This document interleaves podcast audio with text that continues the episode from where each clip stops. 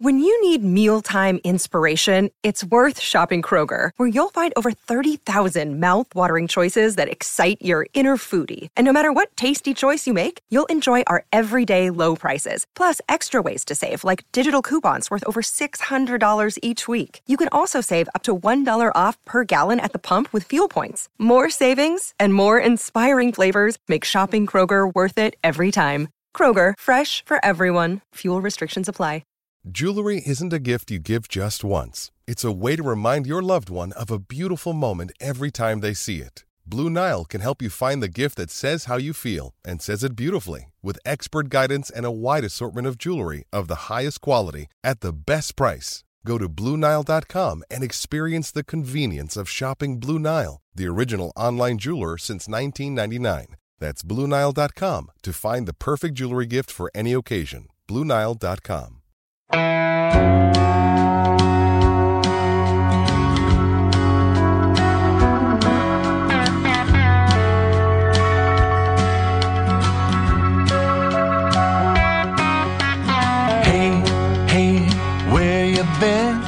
Buckeye Talk is about to begin. Hey, hey, hey, come on in.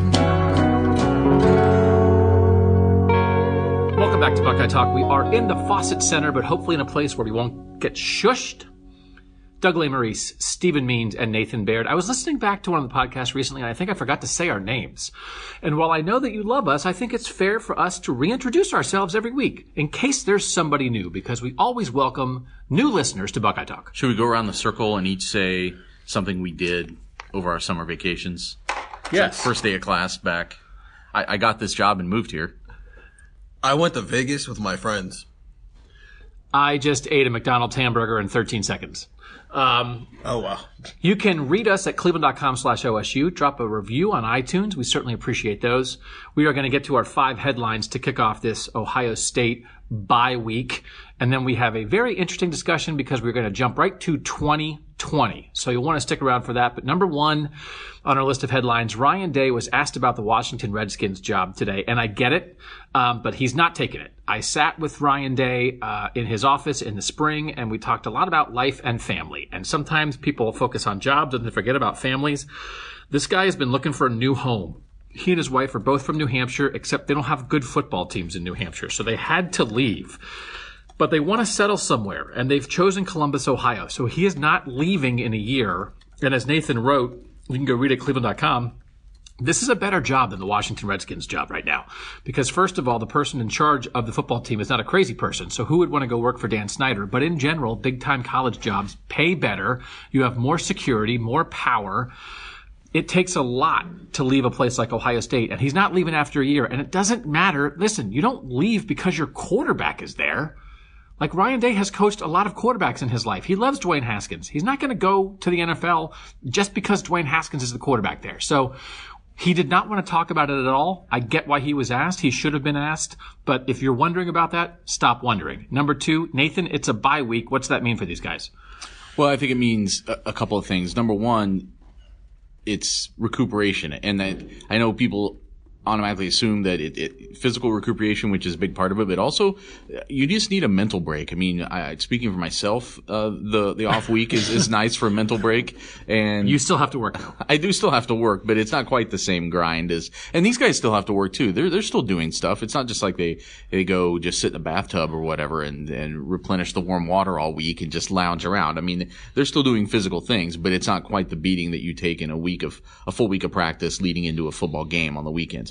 Um, so there's that. There's the mental break, but then there's also um, the, the the evaluation that goes on here, and I think that's what's important as far as the other thing, which is keeping your edge and making sure that there isn't some kind of lull that happens in, in one of these weeks. You know, it, it's good to get away. It's good for these guys to get away from the team this weekend, probably go see some family if they're close enough or, or whatever. Um, but they also, you have to keep your competitive edge. And I think that's what Ryan Day talked about this week as far as like giving his assistants some assignments as far as, you know, each of your players, you need to be giving them some kind of tangible thing that they're working on this week. And it may not be a football thing. It may be academics. It may be something off the field, but something to kind of keep your competitive edge going in a week where you're actually not out there competing in football. Stephen Means, number three, Nick Bosa planted a fake flag. He did.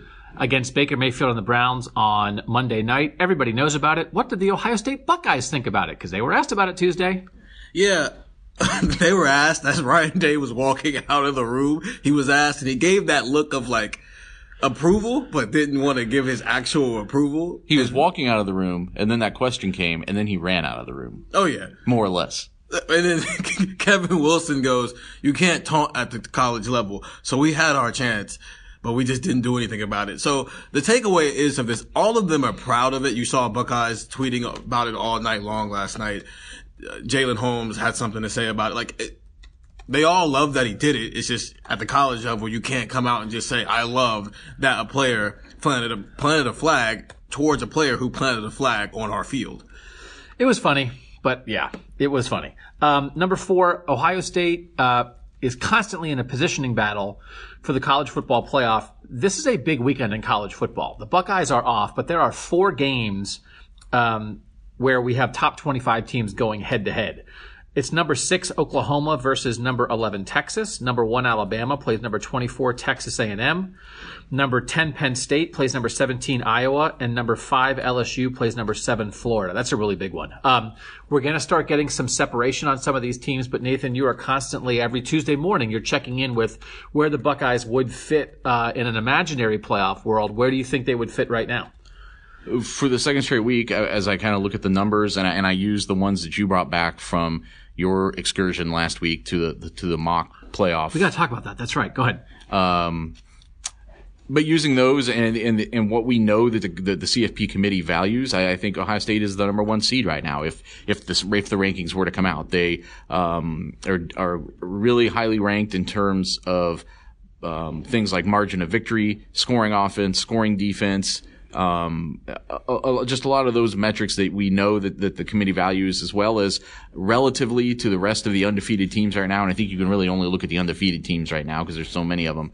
Um, their, their strength of schedule is actually not that bad. So, um, I, I, think all those com- combining factors, I think I, Ohio State would be number one, Alabama would be number two. And the question is, as we, I think we talked about uh, before on this podcast, does the committee take a team like Clemson who would maybe be eighth among, if you look at those criteria as far as where they stack up, would they still make the top four just by the virtue of being an undefeated defending national champion? Hopefully not. Uh, Stephen, number five, Ryan Day talks about toughness all the time. He talked about toughness in regards to quarterback Justin Fields uh, a lot on Tuesday. What do you think he meant by that, and what do you think Fields' toughness means for this team? I think the play that pretty much sums up what he's talking about. He kind of he alluded to it as well uh, J.K. Dobbins is running and you see Justin Fields out ahead as if he's getting ready to lay a block on somebody, kind of, you know, scratching his back after J.K. Dobbins did so for him a few weeks earlier. I don't know how many quarterbacks are doing that from the moment they get to a campus. I think that's something you have to develop. And he's already shown within 10 months that he's been here that he's willing to put his body on the line in situations like that. Obviously, he still has to be smart because the, the, talent behind him at that position isn't what he is.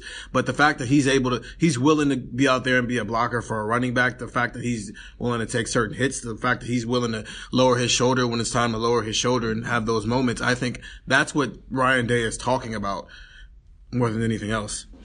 All right, so that's it for our five headlines. Again, uh, drop us an iTunes review for Buckeye Talk. Make sure you get subscribed to Project Text. Uh, go to cleveland.com slash OSU. You can find out more about it there. You get a 14 day free trial for me to send a couple texts to you every day about Ohio State football. And it's a good way to get your questions in for the podcast. You can also go to projecttext.com slash Buckeye Talk. By the way, Nathan, when you type, we can hear it. We can hear it on the podcast. Did you guys hear that before? They, there was a cricket last week, so I think the room we're in right now, there's no cricket. Um, and we'll see how long we can be in here before we get kicked out. I'll type softer. Um, look at that. You're and, a multi- and, and, less. Multitasking on the bye week. I admire it. Um,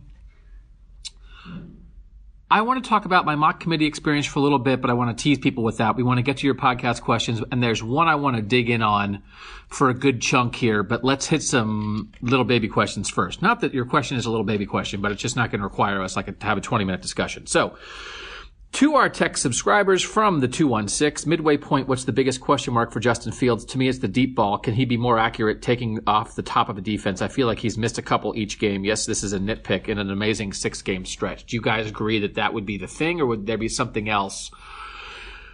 of like, well, maybe could do that a little better. Well, I, I, I think just his awareness still and and some of the decisions he's made in um, when to throw the ball away and when not to throw the ball away. He, he's still taking too many sacks at this point, I think.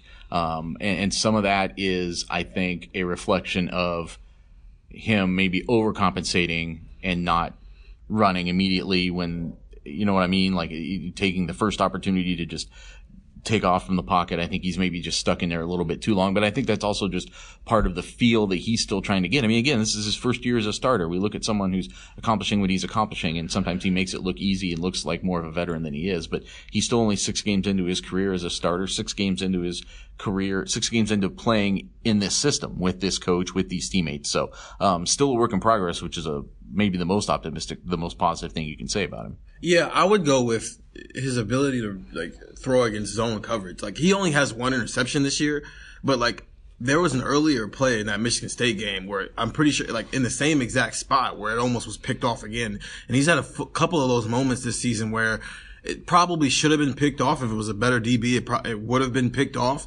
So I think his just ability to read zone coverage just needs to improve. But a lot, that's a lot. Most dual threats have that problem early on. I do feel. Uh, I've, I've talked about this before. I like his inclination to want to make a play. I would rather have a quarterback who who wants to try to make a play and then you try to temper that rather than have a guy who wants to get the ball out of his hands and is afraid to hold on to it. But that 16 yard sack, whatever he took in the first drive, was, was a brutal. was a crazy person play, Yeah, and yeah. it was like that was a and and again credit to him because we admitted in the question we agree with the questioner. We're nitpicking, so it's like he's doing 98 percent of the stuff great, so we're talking about the other two percent, but that was a little window into like man he has that in him of I respect it, I want it, but that was off the deep end of like you cannot turn your back to the line of scrimmage and run backwards 20 yards in the in the attempt to make a play, especially back towards your own end zone. That close to the end zone. So like, dude, like I would have loved to like. I guess no one ever, we never asked Ryan Day specifically, like, what was the conversation like after that play? And along, I am assuming the conversation was basically, dude. And like that was it because he knows, he knows. So you don't want to take that out of him, but it's, it's, you've just got to be smart about it. And he has been smart about it practically every other snap of the year. So Well, I One think time. could, I think they could probably even almost laugh it off. I mean, you're not going to laugh about it in that moment uh, because it was the first series of the game and things looked kind of dire at that moment. But, after you win, yeah, after you win 34 to 10 and you're looking at it in film session, I would almost like stop it and make some joke about it, like, oh, here's where. Here's where Justin had to go uh, run to the bathroom for some toilet Yeah. paper or whatever. Like as soon as this play was over, like because that's what it looked like. I mean, it was a guy who had not been, had not faced anything like that. Probably, although probably in practice. I mean, they can't hit him live, but I'm sure there's been a couple times where he's turned around very quickly. And Chase Young is there saying Yeah. hi, not tackling him, but just hey, how's it going? And maybe that Like, was right it. in your face. So and if, and if I turned around and Chase Young was in my face, I would also run 20 yards backwards. So, exactly. Yeah. So so maybe, but but I think it's one of those things. You, you saw what happened. You, you saw in, in every facet, and it's it's one of the things that's kind of maybe kind of gotten overlooked with Ohio State this year is there have been times where a team will something will work for a series, or with in the case of Michigan State, their physicality, the way that they were attacking things from a defensive standpoint, I thought it worked really well for pretty much that whole first quarter. But eventually, Ohio State not only adjusts, but then just overtakes that and just overcomes and now they've thrown it back in your face and they're just dominating again. We, we haven't seen a game where that hasn't played out. All right. Short answer on this because I, I, I understand the question. I, I just do not want to spend much time on this. Thoughts on the Nick Bosa flag plant from the 734. Um, like it's, it's, that's it. What are our thoughts? And, I, and I'll expand it to this for a quick answer from both you guys. What are your thoughts on both the original Baker Mayfield flag plant in 2017 in Ohio Stadium and then the uh, retaliatory Nick Bosa imaginary flag plant? I love all creative taunting. Not so there has to be some wit to it, there has to be some intelligence to it. So the the original flag plant kind of qualifies. Certainly throwing it back in the guy's face the way Nick Bosa did last night absolutely qualifies. I think both of those are fair game. I love trash talk. As long as you're doing your job. In both situations, the guy did his job. Baker won the game. Nick Bosa abused Ba- Baker all night. So, in, if you're gonna, if you're doing your job, I have no problem with you telling somebody else, "Hey, I'm doing my job very well," and it's at your exp- expense. and I wrote about this for Cleveland.com as a Browns column, but when you're a flag planter, which Baker is, which is which is exactly what Cleveland needs. They needed a flag planter, someone to stand up for them. Then when you don't play well, people are going to plant flags in your faces. So like this is the price you pay. It shouldn't change Baker Mayfield. It's just a reminder of like, dude, this is what you're setting yourself up for. There's a lot of good to it too, but um, you know, like I know Ohio State people were like really mad. It's like he they won, they won. Now it's like, well, Ohio State went to Oklahoma in 2016 and won and beat Baker Mayfield in Norman, and like they didn't plant anything. They just won and went home, and that's fine too. But you know, I thought it was I thought it was fine all around. But I don't want to talk about it more. If you're going to plant your flag, you need to be like the astronauts that actually land on the planet and plant the flag. You can't just like shoot into the sun and burn up. Yeah. Basically, how Nick Bosa kept landing on Baker Mayfield. Yeah. Well, I'm saying that, but but Baker Mayfield did not. He did not. He was not Magellan. He didn't actually get to his destination and get to plant the flag. He just crashed into the rocks. yeah. I can't just drive to my house and plant a flag and be like, I got home from work today. Well, you actually did accomplish something there, though. That wasn't a failure. My whole life is a failure. Um, this I got dark. this is a this is a the kind of bye-week question that I particularly love and respect, and the, it's going to be something that we put zero thought into, and we're going to force ourselves um, to answer it anyway. Could someone please call up the Big Ten football standings, and then we will address this question. It is from the 206. If you had to reduce the Big Ten down to only 10 teams, who do you keep and who do you get rid of? And you have to choose from the current 14. This person says, I feel like right now you obviously boot Rutgers in Illinois. And he said, um, originally I was thinking of this in football terms, but would be open to a discussion of all sports. So obviously it's, it's easy to have this entire discussion on a football podcast in football season at a football school lean towards football, and that's not the only consideration. But frankly, when they added Nebraska and Penn State and Rutgers and Maryland, like football was the main consideration. So, however you guys want to think of it, let's get down to ten. And of course, can we kick out Rutgers four times? Yes. Is that Yeah. Yes. does that count?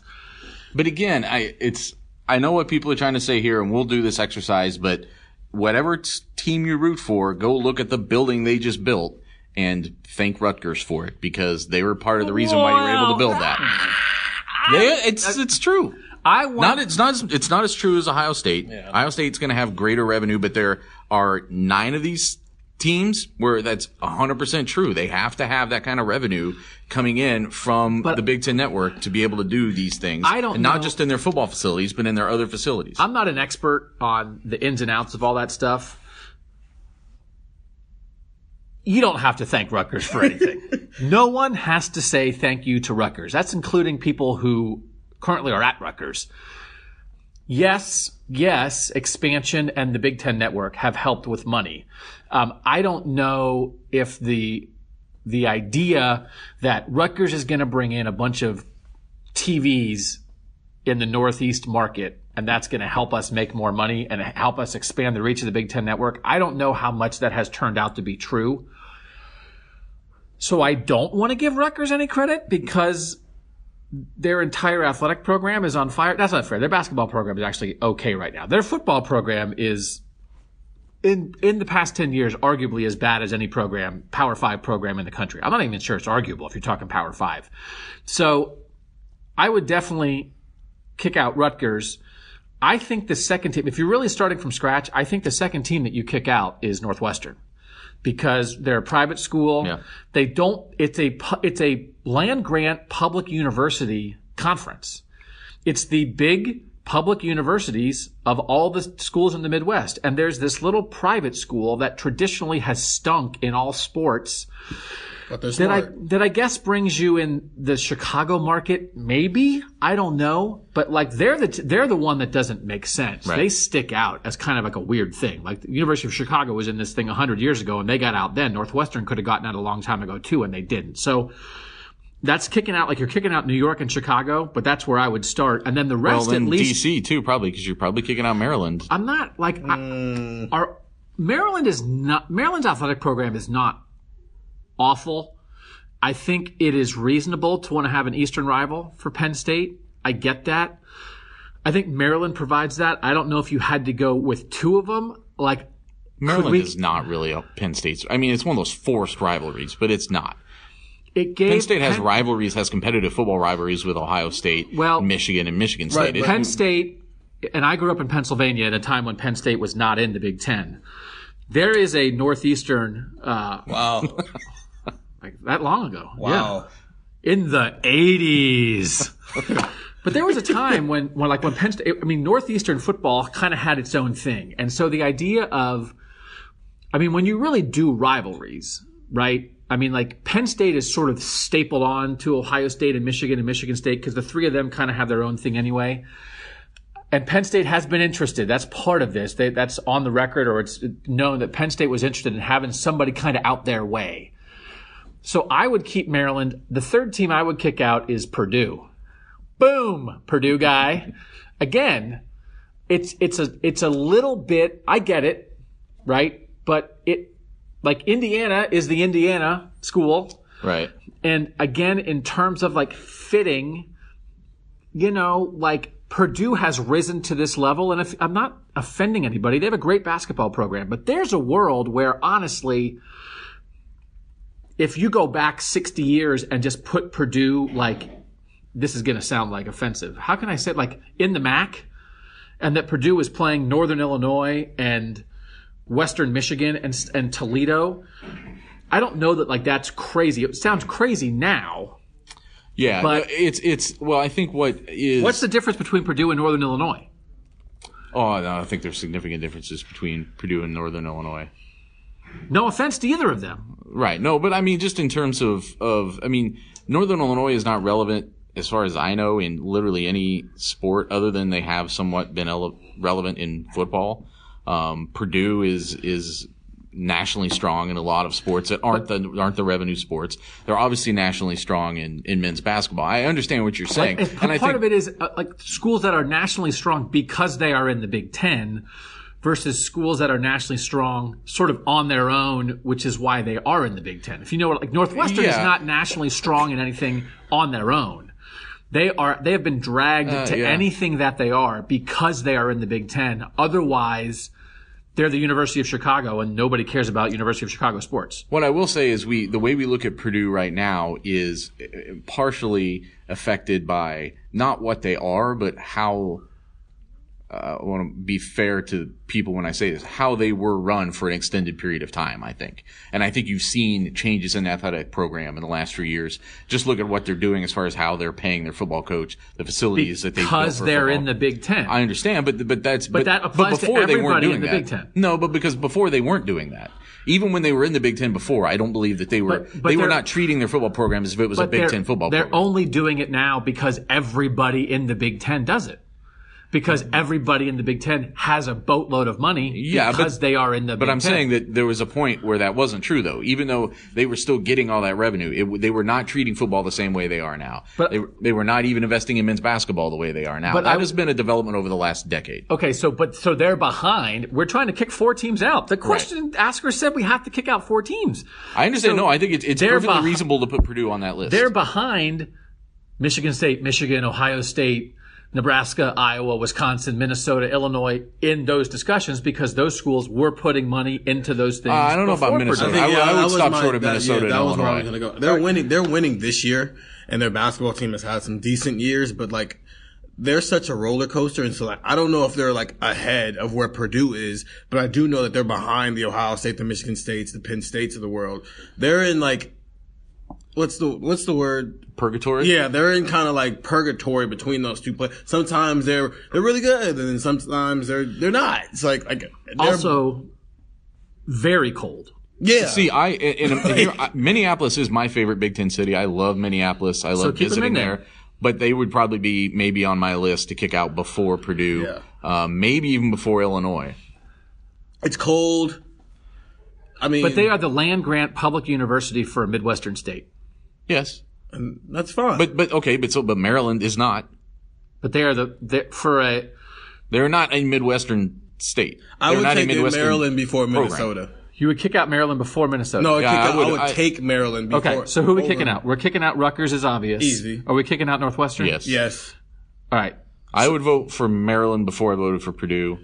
All right. So your other two are who that you're kicking out? I, I mean, it's going to sound like I'm just being a traditionalist, but i probably Maryland and Nebraska. Who are you kicking out? Minnesota and Nebraska. You guys are insane. Nebraska should have been in the Big Ten like a million years ago. Nebraska is practically like the most Big Ten school there is. It's just they weren't in the Big Ten for a long time. Nebraska makes like a thousand percent sense in the Big Ten now. I am kicking out Purdue and Rutgers twice. Can I kick out Rutgers? No, you have to pick four. No. We picked four. I will kick out Purdue and you know what? Th- you know what would be hilarious because actually, you know what would be great is you kick out Ohio State Put them in the SEC. and have Ohio State go be an independent athletic program like Notre Dame. Yeah. And you know what Ohio State would do? Make so much money. Mm-hmm. They would have their own Yeah. network. The Big Ten network would cease to exist. The Big Ten would be like Conference USA. The only thing you have to guarantee to keep is the Michigan game in And last they week would. of the season. They That's would- it. they'd Everything play- else you don't have to do it. They'd play Michigan. They'd play like they'd be exactly like Notre Dame is right now. They could make up all their own stuff. They could hold everybody hostage. Now, a couple other other teams, a couple other athletic programs in the country could do the same thing. Texas tried to do it. Texas Yeah. was, I was ready about to, to, say, do do it. you think Notre Dame is a better analogy than Texas?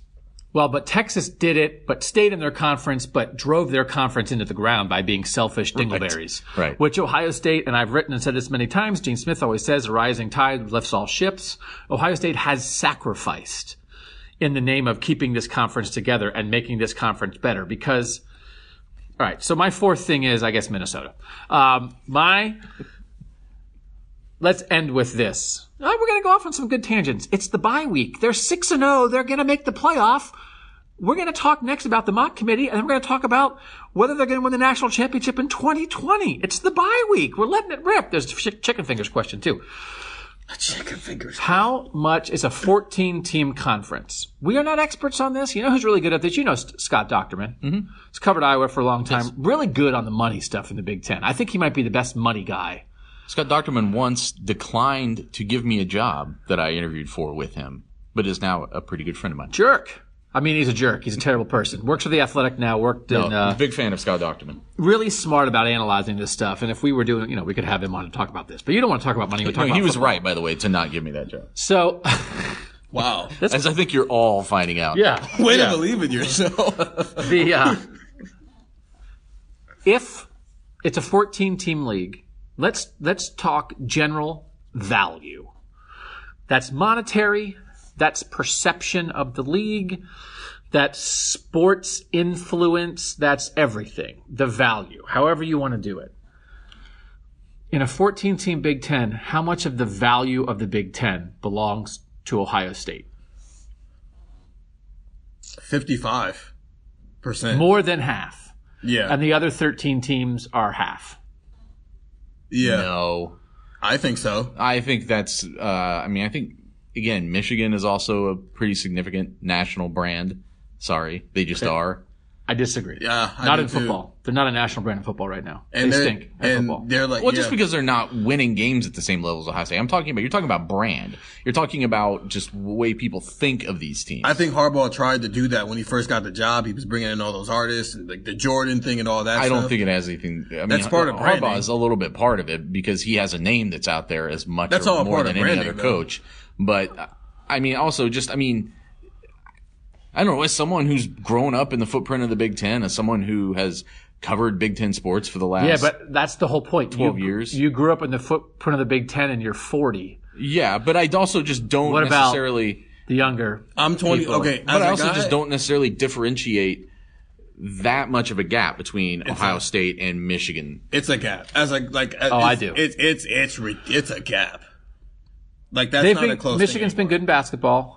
They are a non-factor nationally in the football discussion. Now they have a Nike They have a Nike thing. They have an Air Jordan brand. Yes, they have a brand. They have the helmets. They have Hail to the Victors. They have that kind of stuff. But in terms of a current on-field brand, It's Ohio State. It's, it's and then the 20 to 1 Ohio State.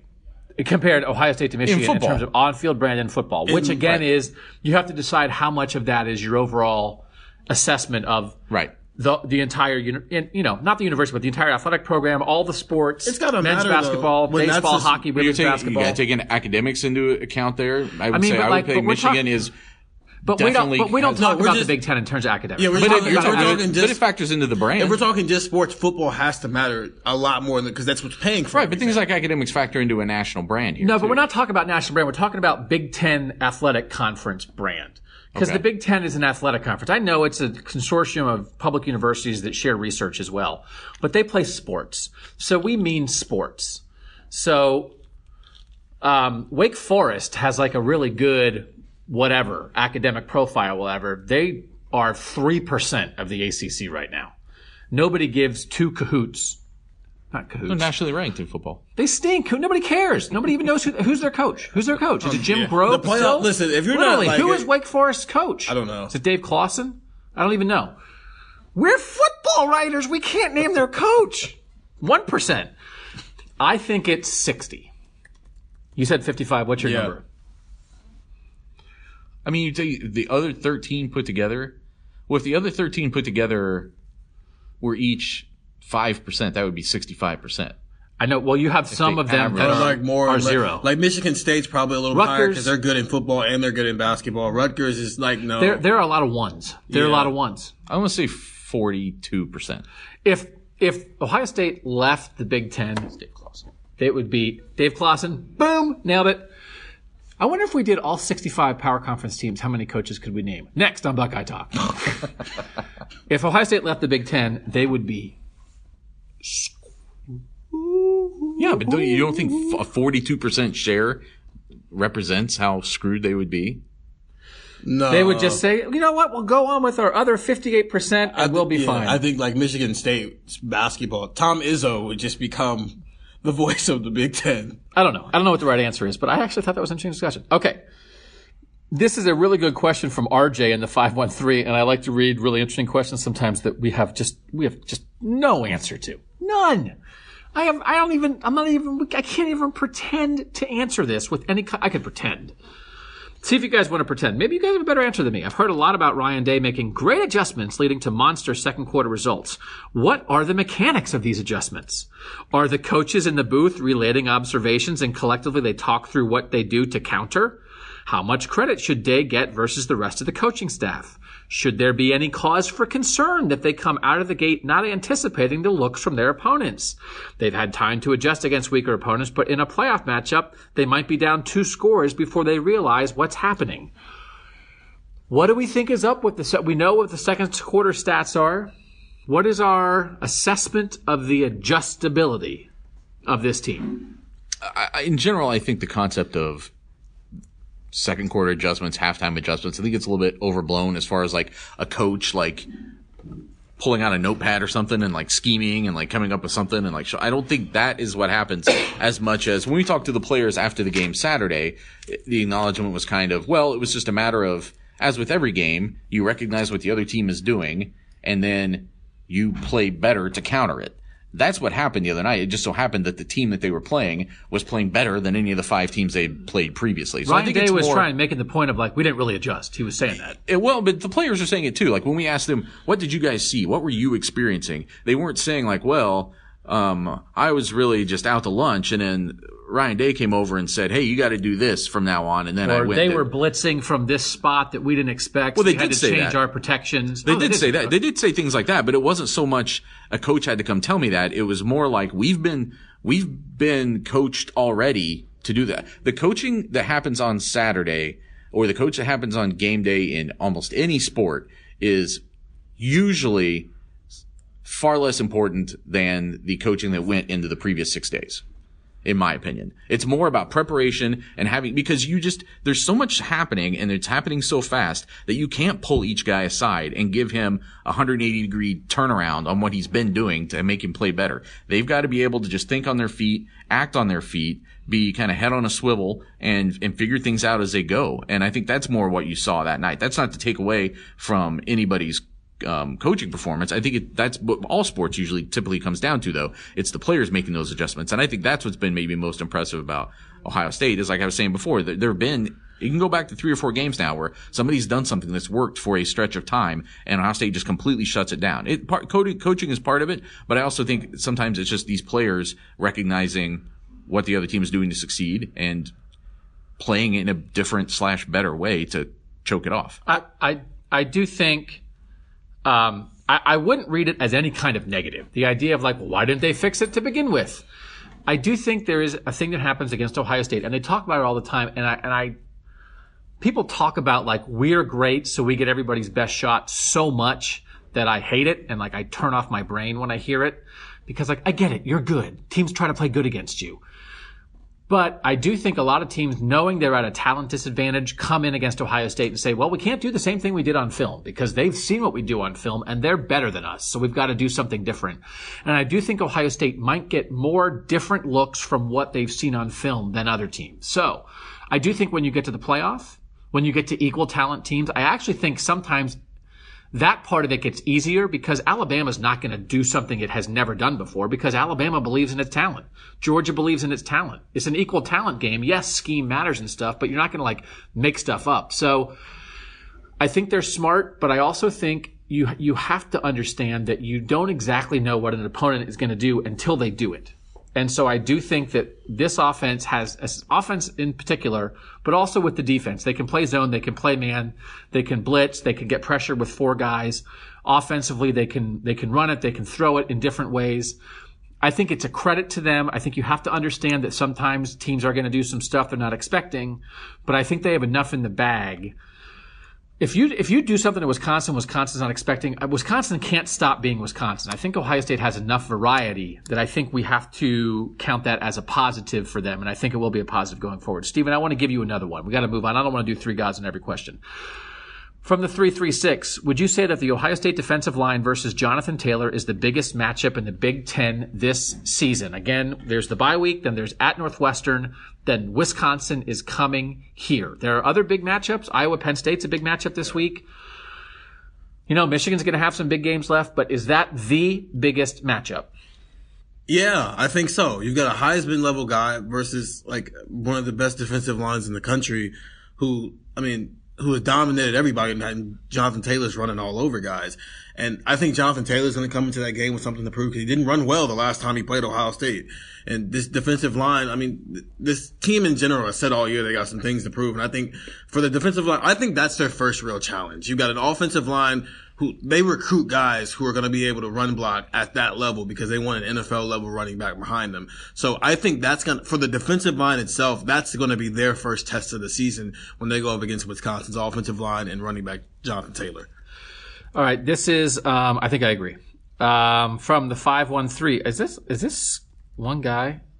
I think it is. This is Scott in the 513 is asking like a bunch of really interesting questions. It's not going to be the Scott podcast, but I do want to answer this one. All of these factors, playing Garrett Wilson and Zach Harrison, pushing the ball down the field before the half, throwing downfield when up 40, seem to point to a hungry coach who wants to make a name versus a legendary coach who is willing to let relationships cloud decision making. Is it clear to you that, that as guys covering the team that there is a new sense of urgency and a mantra with Day? No. Here's the deal. We're seeing this because, and I'm going to answer this as a guy who's been around and has seen all this stuff. They're really good. So people are, are, we're actually making more of some of this stuff.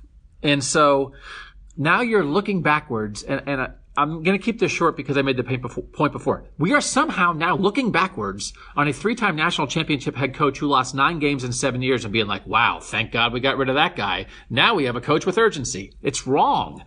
Like, it's wrong. And yes, the Greg Schiano and Bill Davis hires were a problem. Yes, yes, yes, yes, yes, Yes, Nathan's making sure that the thing's still recording. Yes, yes, I get it. But I just sat in Jeff Hafley's office today, and you know what we talked about? We talked about Jeff Hafley and Ryan Day having a personal relationship that dates back to when they were young coaches, and that personal relationship helping lead to the point where they are working together today at Ohio State. You know who that reminded me of? Urban Meyer and Greg Schiano, who were on the trail together. They told that story all the time. You're recruiting against each other. You're walking into the, into the high school. The other guy's walking out of the high school. You're recruiting all the same guys. Maybe you grab a burger together. You complain about your bosses. You, you complain about all the time you spend on the road. You talk about your dreams together. Jeff Hafley and Ryan Day are Urban Meyer and Greg Schiano, 15 years younger. So, like the idea that Ryan Day is somehow like, it's like, well, he didn't hire his friends like Urban. Yes, he did. He, like, and Greg Schiano was like really good. And then Greg Schiano got sideways last year. And Greg Schiano did a bad job. Maybe Jeff Hafley will get sideways at some point in his career. He's also Probably- a Rutgers guy. so, like, I, I just, and I think, I, I think if there's anything, if there's an underlying thing, I actually think it maybe they're a little more relaxed because Urban is, "Uh," and Ryan is less, "Uh," and "Uh," worked for a long time. It also helped drive Urban Meyer into retirement, and he wouldn't dispute that. And I think "Uh," can, over time, maybe gets on guys a little bit. So, so like when you re- remove the, "Uh," and now Ryan Day is more like a kind of a, a, a regular dude. He, he wants you to be tough, but he says he loves you. And like maybe it's just a little more chill around here. Like you might call it urgency. I actually think they might have dialed back the urgency. That actually is the biggest difference here. Not the urgency to win, but the, uh, the everyday. Uh. So like, I know, I know we're never going to stop looking for it. We're never going to stop looking for the differences. But a lot of the differences are the defensive coaches are coaching better, and it just so happened that this quarterback can run and the one last year couldn't. And I also want to get into this at some point because like we are really heading down the road, I think, as a beat of like, isn't it great to have the run game back? Isn't it great? And like, I want us to stop for a moment and be like, okay, but remember when they scored 50 points every game last year? Like, remember, we, we don't, They ran for 2,000 I mean, they're yards averaging their top they're two running averaging backs. fifty. They're averaging forty nine point three yard. uh, I mean, points right now. So it's not like what do they're they not- have? No, but everyone is acting like this is better. Oh. It's like, oh, thank God we got rid of Dwayne Haskins so Oh, we can no. get the run game back. It's like, okay, this is really good. They ran for a lot of yards last season. And they didn't run as, they did not run as effectively. I said something on one of the podcasts and Landis told me later he wanted to jump through the radio and strangle me because like their yards per carry were not as high true, last year. true, true. They were not as generally effective. They were not as dangerous. You know where they were dangerous? Freaking throwing the ball. You, you were do fifty touchdown passes in a season. They threw 50 touchdowns. So, so that's, I, guess that's it. my point is it wouldn't have, I mean, it's not like they didn't run the ball last year, but it also wouldn't have made sense to run the ball more. Why would you? It wasn't You had an NFL they- quarterback. They weren't. had- they weren't built that way. They weren't built to right. do it. You had an Yeah. NFL quarterback. And when you they had multiple it, NFL didn't do it well. receivers. And the and the reason they didn't do it as well is because they weren't built to. Because Dwayne Right. wasn't built to do it. Whatever. But if Ryan Day could have had Dwayne Haskins back this year, he would have taken him every day of the week. So nobody was in a hurry to get rid of Dwayne Haskins. Like, Right. well, finally got we got rid of that guy who throws it really well, so we can get back to running the ball. Like, but this is Yeah. great. If Dwayne Haskins had not left, there would not be people right now. Justin Fields wouldn't oh be here. At 6 and 0 saying, it's too bad he didn't leave so we could go have this you imagine unproven him in, like, guy. personnel right now. Right. so, I, like, I, I, I- I just, it's the same point I've been making over and over again. Like, there are, yes, like, yes, Ryan Day is great. Yes, Justin Fields is great. But also, for like a quarter last night, or on Saturday night, I was like, hmm, this is going to feel weird to all the people who were like, thank goodness we got rid of Urban Meyer and Dwayne Haskins because Ryan Day's never going to lose a game he's not supposed to lose. And it's like, maybe he's going to lose one tonight. Now, the point is they got it back together. You know who also got it together and won a lot of games? Urban Meyer.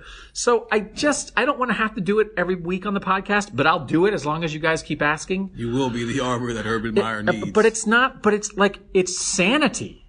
I mean, for real. They were great. They were great. Nick Bosa got kicked out of a game. Rondale Moore is a freak. Jeff Brohm is really good. Nobody wins all their games. It is very hard to have the discussion while Ryan Day is undefeated. As we have also noted, Urban Meyer was 24 0. So, like, it's been, It's great. It is taking, I'm not taking away anything from right now. Right now is unbelievable.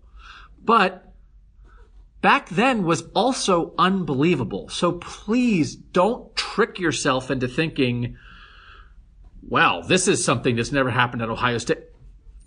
It's happened. They've had really good teams before, and they've had really good teams the past couple years, and most teams don't go undefeated. I mean, if, if North Carolina runs a better play on that two point conversion, is it time to fire Dabo Swinney? And Like, replace was- him with the young up and coming. Yeah. Right. I I mean, I just don't. I, him let's have some perspective. Let's have some big picture perspective. So He I, started all. I, I get it, and I get it, and, and I like talking about it, but I can't. you like talking. I I can't. I mean, if someone asked me about the difference between curly fries and regular fries, I would have a 15 minute rant about it. So yes, this is also from Scott in the 513. You guys can answer this one because my voice hurts. How much does a Friday night game in the Chicago area screw up your week next week? Will we get an earlier Buckeye talk? I mean, yes, to the earlier Buckeye talk. I mean, it'd be cool if the game was at home because it's like then you got your Saturday and to like live your life. But we're gonna be traveling on Saturday. well, we're going to be traveling on Saturday, but we'll be home by like noon on Saturday. yeah, but you don't get you know like I get the cool thing about the bye week. You get to sit down, you get to watch college game day, enjoy like that slate of games. There's a lot of good football games. You know, you don't you don't get to do that after. A, we're gonna be working all night, and then like you get up and we're gonna get on a plane, and we're gonna get home by like three thirty, four o'clock, and No, I mean, my, my our flight lands at like we'll, we'll be watching college game day on Saturday. Next Is your week. flight like at 8 a.m. or something? It's a it's a pretty early flight, I think. No. Oh, not. yeah, it is. It is. It's I like think it gets- seven. It yeah. is at seven. You're right. I think it gets back. You're I think right. we're I think we're home by like noon. It's You're gonna right. be- or even earlier than that. I think we're gonna have a full day of football to watch. Go have dinner that night or Disregard whatever you everything choose I to just do said. with, with your significant others if you have them. And Uh, um, I, I, I I have no problem if Ohio State wanted to play Friday night games all week. I'd be fine with it. The, the main season. thing, whether it's Friday or Saturday, road games at night screw you up because you Well, don't. just night games in general are tough. Well, no, We're like, up- we got but to it- go, but we got to go home this past weekend. We're You're not going. still we're going. Yeah, but really you're not late. going. At least like when you're. but then you can sleep later. When you're home, you can at least sleep late the next day when you have That's to get true. up to travel from Yeah. the road. Yeah. And it screws up teams. I mean, like we are a tiny little, nobody cares about us. You don't care. You don't care what happens to us. Our families barely care what happens to us.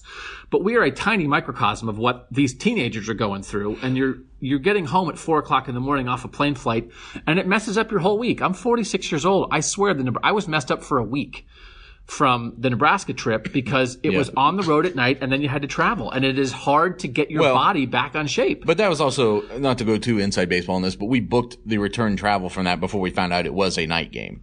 So we probably, if we had known what time the game was, might not have booked a first thing in the morning And I flight also back had from a, Nebraska. I also had a, a voyage in getting there in the first place. That's true. Nathan had, or Steven slept in the airport on the way there. um, all right, I want to. I'm going to answer this one too. My voice is back, so I can talk for another 30 minutes. oh, good. From from Scotty G in SoCal. I live in LA, and there are tons of rumors about Urban coming to USC, and nearly everyone assumes that if he does, USC will automatically return them to their glory days under Pete Carroll.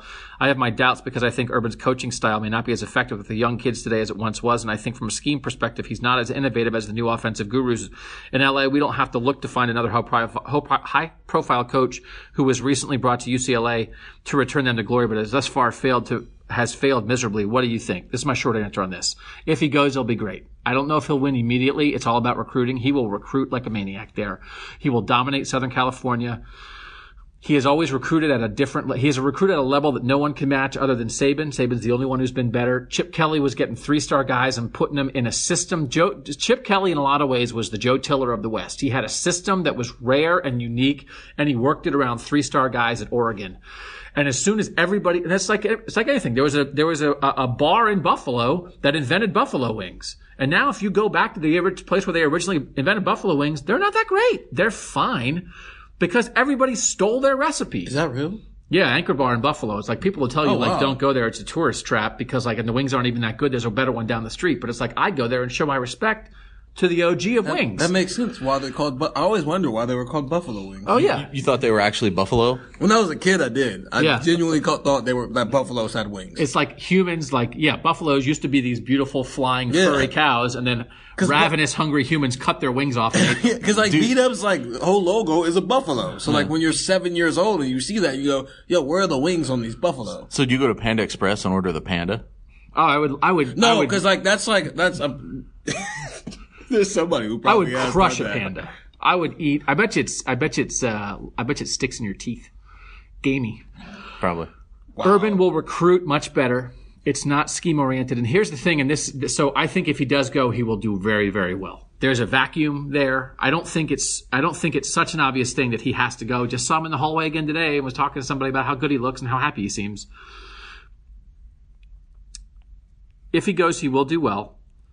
Um, recruiting is the deal, but in terms of like, well, he won't succeed because he doesn't have the offensive innovation of Ryan Day. You mean he doesn't have the offensive innovation of the guy he hired to run his offense? He will hire somebody with innovation. Yeah. And maybe having learned from Ryan Day, maybe he'll give him even more freedom. He gave Ryan Day more freedom last year than he'd ever given an offensive coordinator, and it killed him. He was like, I've never given up this much control before. But he did it because they, first they had a passing quarterback, and Urban's been a guy who always had a running quarterback, and he knew Ryan Day had more expertise there. And I'm not so sure that if Urban wasn't the head coach right now and Ryan Day was the offensive coordinator, they wouldn't have made part of this evolution anyway, because I think Ryan Day, the more comfortable you get, the more power you earn in your job. minus said to Urban, listen, man, I'm telling you. We do some under center stuff. We do a little play action off of this. We start going under center 15% of the time, run more 12 personnel. I'm telling you it will work. And you know what a smart coach would do? Say, okay, go do your thing. So, you know who else he hired? He hired Tom Herman, who was an offensive innovator. Urban Meyer had never run up tempo anything. He was out of coaching for a year and he said, you know what? The game has changed and I'm not familiar with this. Hmm, what should I do? Maybe go hire the smartest guy in the country who does this? So they're not going to be running. Urban Meyer will go steal someone else's good idea. Somewhere there is a guy who's a quarterbacks coach in the NFL, like Ryan Day was, or an assist or an offensive coordinator at name your next level down program right now that's just waiting to be who he's going to be someday. And it's a matter of does Urban Meyer, the head coach, hires him to be that or to be that next step, or is it someone else? Coaches do that all the time. Yeah, You- that's when how they all head get to coach, where they are. You don't have to be great at everything. You have to run a program and provide structure and then be really good at hiring people. And Urban, for the most part, was really good at hiring people. He also had some terrible ones. He had a lot of really good ones. And I think if he went to USC, there would be people lined up to work for him. He lost nine times, and like I mean, that equivalent is like how many times he's made a bad hire. Yeah. I mean, it's like, I mean, I can, want me to run through them right now? Nobody wants to do that, but I, I would be happy to do it. Just go back and listen to every other episode of Yeah. this for the last couple of years. You years. guys know what they are. What's, where are we on time, by the way? it is 434. No, but how, how long have we been recording? 50 Oh, minutes. that's pretty good. It's pretty good. 51 minutes. 51 minutes. This will just be the rest of the podcast. Are you This just is staring at the time clock anymore? I'm trying to do the pause for the ad because I haven't been doing the long enough pause, and I cut off the other day. Steven said impressive, and you said, and that's why they've been really impressed. Ding a ding a ding a ding on the on, and it was an ad. I heard an ad to like listen to like watch a show like on the on the CW or something on our mm-hmm. podcast. I was so excited. It was like they've been really impressed. Ding a ding a ding. Watch on the o, the OC on the CW. And then we came back. So like I'm trying to add in just like the hey, just be cool. And there might be an ad here. Pause. All right, we're cool. So um, I want to keep going with the questions before we dig on another thing. You guys can both answer this, and I'll take a break from the six one six. Are there any teams Ohio State should begin to cheer for or cheer against? Is there like a team that they should be cheering for to lose, or should we just focus on enjoying football, knowing that Ohio State is going to make the playoff? No, you want every team to win as many games as it can, except when they're playing Ohio State. There's no reason to root in the Big against. Ten. In, in the But- Big Ten, but, yeah. But, but nationally, is there are there particular Clemson. national? Clemson would be one, and and really just in Oklahoma would be another one. I think um, you want as many of those non-SEC schools teams who you know are going to be up there at the top and are going to have chances to beat each other, which might negate how much each of those losses hurt them in some ways. You want some of these other teams to also have one loss on their resume in case something happens with Ohio State. So Clemson, Oklahoma, um, I root for even the SEC teams because like we had a whole discussion about like could two one loss SEC teams get in over a one loss Ohio State team is. Well, if like they both if two SEC teams already have one loss going into the SEC championship game, Now one's got two losses, and Ohio State has one loss. If they do get a loss, so like, yeah, Yeah. I root for those losses. The only team I would root for to keep winning at this point is Wisconsin. Two losses definitely knocks you out though. I know, I know, but like you know, for the sake of the conversation we had about one loss SEC teams, I think the only team that like you want to keep winning before they play you is Wisconsin because if Wisconsin's like a number six or number seven team in the country by the time you play them, and then you blow you blow them out the way you've been blowing everybody else out, I mean that's we're in a whole different conversation now. Yeah, and I, I just it- whether a team wins its other games before it plays you doesn't really affect. I don't think whether or not No, but it does matter. So, when- well, but that's what I'm saying. That's why I think both Wisconsin. I think you want everybody else on your schedule. Now they're going to be playing each other, so it's not going to work. But like you know, Wisconsin, Penn State, and Michigan State. Um, the best thing for Ohio State is for them all to have had the best possible seasons they can have, other than Ohio State beating them in those Yeah, head-to-head games. And I think, but but I think if Ohio State goes undefeated, they're in because they are the eye test. Correct, but you also you also want to maximize your but but in a world where there's five undefeated teams, the the if they are if they are undefeated, they're in. They're not going to lose out to other undefeated teams. And I think we talked about this before. The one scenario, I think there's one scenario short of catastrophe in which they don't make the playoff, and it's that Oklahoma, Clemson. Clemson are both undefeated champions, and the SEC championship game is undefeated Georgia versus the undefeated division champ of Alabama LSU. And one loss of Big Ten champ Ohio State is not getting in, doesn't get in ahead of undefeated Clemson, SEC champ, or Oklahoma. And it comes down to, just like it did in 2017, it comes down to Ohio State as a Big Ten champ against the second SEC team and that's and in a scenario where where especially if that SEC team is is Bama having beaten LSU and Auburn, being undefeated, being number one all year, they lose to Georgia, and now you're Alabama against Ohio State for that last spot, which is exactly how it was in 2017. Now in 2017, Ohio State had two losses. Well, and But- depending on depending on who that lost to, I'm going to go ahead and throw. You could be also be talking about a, a one loss Notre Dame team in that in that scenario where their only loss is a That's competitive too. road loss at Georgia. So, but I think you, you want to wipe out that scenario. So whether that's a Clemson, whether it's Clemson or Oklahoma no longer being undefeated, or at least somebody in the SEC taking some losses. But bottom line is Ohio State, if they're undefeated, they're in. Because I think we said, but well, because if they're undefeated, they're going to be number one. Like if Yeah. they're undefeated, they're they're going to leave out undefeated Clemson or undefeated Oklahoma or undefeated somebody else. They're not leaving out undefeated Ohio State.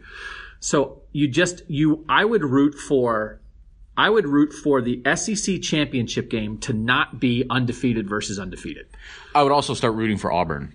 That's a team that's already got one loss on its resume, so you're going to be ahead of them. Yep. And now you want Auburn to start knocking off LSU, Alabama, whoever they might play from the East. That helps produce I think or, that's or the way to do it. in the long run. Which non-starters are you already excited about seeing more of next year? I think Haskell Garrett and Tommy Togiai have looked great in rotational action so far at defensive tackle.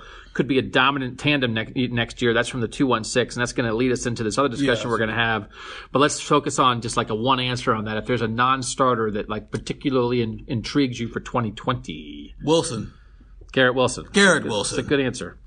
Uh, Zach Harrison. Good answer. 843 as a football team you can't play your best every saturday so I, I wonder when they will play their bad game or have they already? Do you believe This was not a bad game. Yeah. They had a they had a rough first quarter against a really good team, and then they put up 600 yards almost Yeah. in three quarters. I- that I- was a great game on I don't. Saturday. I don't think they have a bad game. I think they have like bad a bad stretch in them. That like they're. I think that's something that they're capable of doing every week is having a bad stretch, whether it's at the beginning of the game, at the, in the whether it happens in the second quarter, third quarter. I think they're capable of that, and whatever and how they bounce back from that and how they play around that that bad stretch is usually what decides games for them. And so far, it's led to blowouts. a bad game is what happened uh, with like what Cincinnati did against Ohio State, where you just for whatever reason you get smacked in the mouth early and, And it throws you off, and you just cannot you cannot get out of your own way, and all of a sudden it's forty two to nothing. Yeah. Or what I guess suppose what happened to Ohio State the last couple years in those those road losses, but this team just seems so much more balanced seems so much more balanced and so much more elite at so many different places. I hate using that word, but um, it, like we've talked about before, just they, they've been consistently making adjustments to what opponents do well. We would have seen already like the reason why. Like, oh, that's if they lose a game, that's going to be the reason. Whether it's the defense, whether it's their inability to throw the ball downfield, run the ball, we would have seen in six games. You see, oh, at some point that's going to cost them a game. Yeah, no, I think I agree. And again, there, I, I, as I've made the point many times, in years past, you would have those things Mm-hmm. that you'd be pointing out. Well, that thing, that part of the team might get screwy. Because right now, point. that's what the people who can cover who cover Clemson can start saying those things. Be like, oh, you know, they've already come close once, and these couple things, you know, Right. are maybe going to bite them. And, and I mean, you can't really say that about Ohio State right now. First time texter, three year listener from the 513. Do you think the total, the, do you think the lack of total passing volume could potentially cause some decommits from the 2020 receiver class? On the other hand, could JK's explosion help flip a high ranked running back into the 2020 class? I think more than I think JK is just really good until they're giving him the ball this year. I don't. This goes back to the Master T JK thing. I don't think Master T is as good as JK no, is. no, but talk about recruiting. I- And so, be- no, I, I'm getting there. The, the reason why I think they'll throw, I think they're going to throw the ball more next year than they did this year. One, because Justin Fields will already have a year under his belt. okay, but that's, system. but you're not getting to the point. Are they going to flip a 2020 running back because JK's going nuts? I don't think so, no. I think they could. They're running the ball like a maniac. And we just talked about last year they didn't have a good yard per carry and all that stuff. Wouldn't you want to be a running back in this Yeah, but in the question of are will they are they do they have a better chance of flipping a running back or losing a wide receiver who's already committed? I'm saying that they're not as likely to lose a wide receiver. I don't think they're going to lose a receiver. That's what I yeah. No, if- because if I- those are the two. he, didn't, he didn't say either or though. There are two things in the question. You don't have to pick one or the other. I don't. Do we think they'll lose a receiver? I don't No. because I think they already. This is already not a receiver. This is not a volume receptions offense. It wasn't before. It isn't right now, and it's probably not going to be next they year. share playing time. They Yeah. spread it around so much, so you've already started recruiting. In theory, you would hope started recruiting guys who, through your relationship you build with them, fit that mold. The, there's an unselfishness there. There's a team first, whatever. You don't have to do it necessarily at every position, but at receiver you do because that's just the way that this offense is created. So I would be surprised if that were an issue. The other one, uh, it's not as easy as, well, this guy's running the ball real well now, so you can go flip guys. Um, it- it's, Why not? it's, it's, there's more nuance to it than that. Well, there's the timing of it, the fact that we're in October already. There's the but fact flips that are late. Flips Flips. are- yeah. That's the whole They- point of they- I understand. understand. They got, I understand. had a quarterback flip on signing day last I year. understand, but I also think that those it's it's it's also not as easy as a guy wakes up a week before signing day and just starts looking around at what teams have guys who are running the ball well. Talking about It's like I'm going to go well. I think it's about it's more nuance than that. It's the relationships that already exist with these guys and how now again some of that's happening this week. This week is a big recruiting week. This is where you know the, the off week is not an off week for these coaches. They're all, all over the country and they're checking in with guys who are already committed. They're going after guys in the next class. Um, I, I just, I'm not, I'm not to just make a snap call and say, yeah, they definitely can. I think it's, it's a lot more nuanced than that. It's a case by case basis. I don't like to make blanket statements in recruiting. No, it really but is. there is no blanket. But do you think the fact that J.K. is going crazy increases the chances? I think it helps them a lot more in 2021 than it does as far as flipping a potential guy in 2020. I don't know. I mean, it, I don't know if I agree with that because I think there was a perhaps a misperception that Ryan Day was like a passing coach based on the way things went last year, and that again, I, I thought they should have been able to get a good running back based off last year because they had 2,000 yard backs, but their yards per carry wasn't very good. It didn't always look great when they ran the ball. It looks great when they're running the ball right now, and I think if you were a top shelf running back who had them in mind. I think they have to move more to the front of your mind because you're seeing really what a running back can do in this Ryan Day offense more than you saw it last year. Maybe, but the two things that I would bring up is number one, like you said, there was our, there was maybe a perception of Day as more of a pass first quarterback, and that is what this 2020 class was recruited on, and the way people recruited against Ohio State at the same time. So I think again, I think I, I think that people have their impressions already set before they commit. I don't. I know you're talking about flipping, but I just I, I just feel like I'm not. I'm not trying to be. Tell me if I'm like it's flip bill around here. Like I like Right. That's you have to like. This is what big programs do. They Right. get their guys, and then they go to the guys who are at other programs, and they steal their girlfriends two days before signing day, all the time. I understand, but I also know that when you're out, when you're coming off of a thing where you've got 2,000 yard rushers, but they also maybe didn't run that ball, where you're talking about the yards per carry, that can be just as much of a positive when you're out recruiting running backs as it is a negative. Because you can say, hey, we didn't have the guys we need. You're the guy we need. but I You're think it was guy- more. They would have thought it was more scheme related. That they thought the way Ohio State played offense Yeah. maybe wasn't as running back friendly as it's looking with J.K. right now. Here's Ohio State. But you're also projecting for what this could look like next year if JK's not here. But then do they rely more on their receivers next year? Again, I just don't know that I look at, if I'm back, I don't necessarily look at what Ohio State's doing this year, considering what they looked like last year and the unpredictability of what they could look like next year and say that makes it more likely that I will just be the next JK Dobbins. They could look, the offense could look very different next year. Yeah, they're 18. They definitely look at right now and think that. Ohio State's the good-looking guy, and they've always been good-looking. And they were like, "Yeah, you're good-looking, some- but you're not right." Some for guys me." have advisors that are savvy with this stuff and some guys don't. but But Ohio State flips guys at position of need as a matter of course. And that's the thing they need the most right now. And I mean, they in this class, in the 2020 recruiting class, it's not even in debate. The thing they need the most is a big time running back. They have everything else. You can't even, you're like, I mean, it's not even close. It, they, they don't have a running back right now. It's fine. They have everything else. I feel like we've had this conversation on this. you think they need something before. more in 2020? No, but I also don't think that it's this urgency to go get a five star guy. Because number one, five star doesn't mean you necessarily produce. Number two, they've got Master Teague. They've got Oh, other Marcus true Crowley freshmen. and Steele Chambers, that we're going to have to, we're, we're, we will continue to have this bait, debate. This is five star land. And like, I get it. I get it I it. understand. Like, Jeff Okudah is a five star. Chase Young is a five star. If you can get the Chase Young of running backs, you go get him. It's not a guarantee. I'd sure take I the think- Chase But Young. I of also, running but backs. His- again, this goes back. We've had discussion. I don't think they have to get the Chase Young of running backs in order for two years from now to have a productive offense. you know who was the Chase Young of running backs? J.K. Dobbins. he wasn't a five star. He was the 46th ranked player in the country. They don't have a running back on this roster who was the 46th ranked player in the country in their recruiting right, class but when they did last year, their running back, their running game was because the eh. scheme didn't allow them to do I it am that saying well. that I think the scheme isn't going to be what it is this year, and it's going to be maybe more pass heavy next year after their quarterback has a full year of being here. That's what my argument is.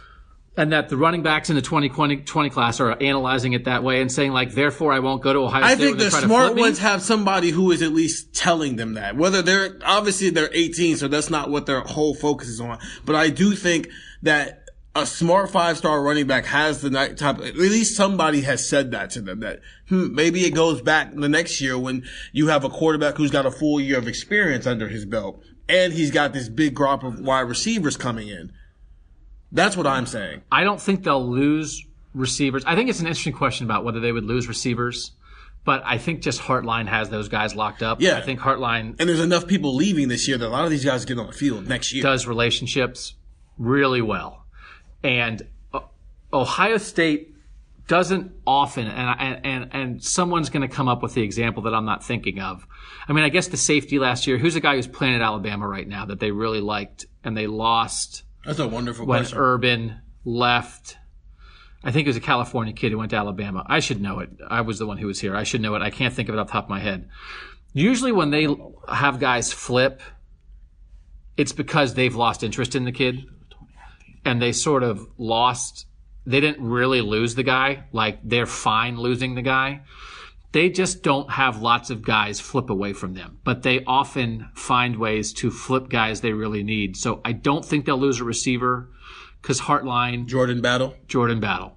What was he in the country? What was his national rank? He's a 43rd four star, second best safety in the class behind Daxton Hill in Michigan. really good and they really wanted him and they lost him. But that was also that was coaching transition i think was a chunk of that so i don't think they'll lose a receiver i think they have more and now i'm sounding like them they have more testimony to go show a top 100 running back look Look at what J.K. Dobbins is doing. If you had any hesitation about the way you could succeed here, we have 400 highlights, including this 67 yard touchdown run where our offensive line made a hallway for him.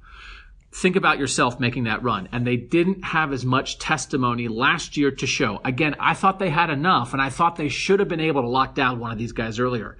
Of all the things that have not gone right in the Ryan Day era, I think that's at the top of the list. That they had a bunch of these running backs interested.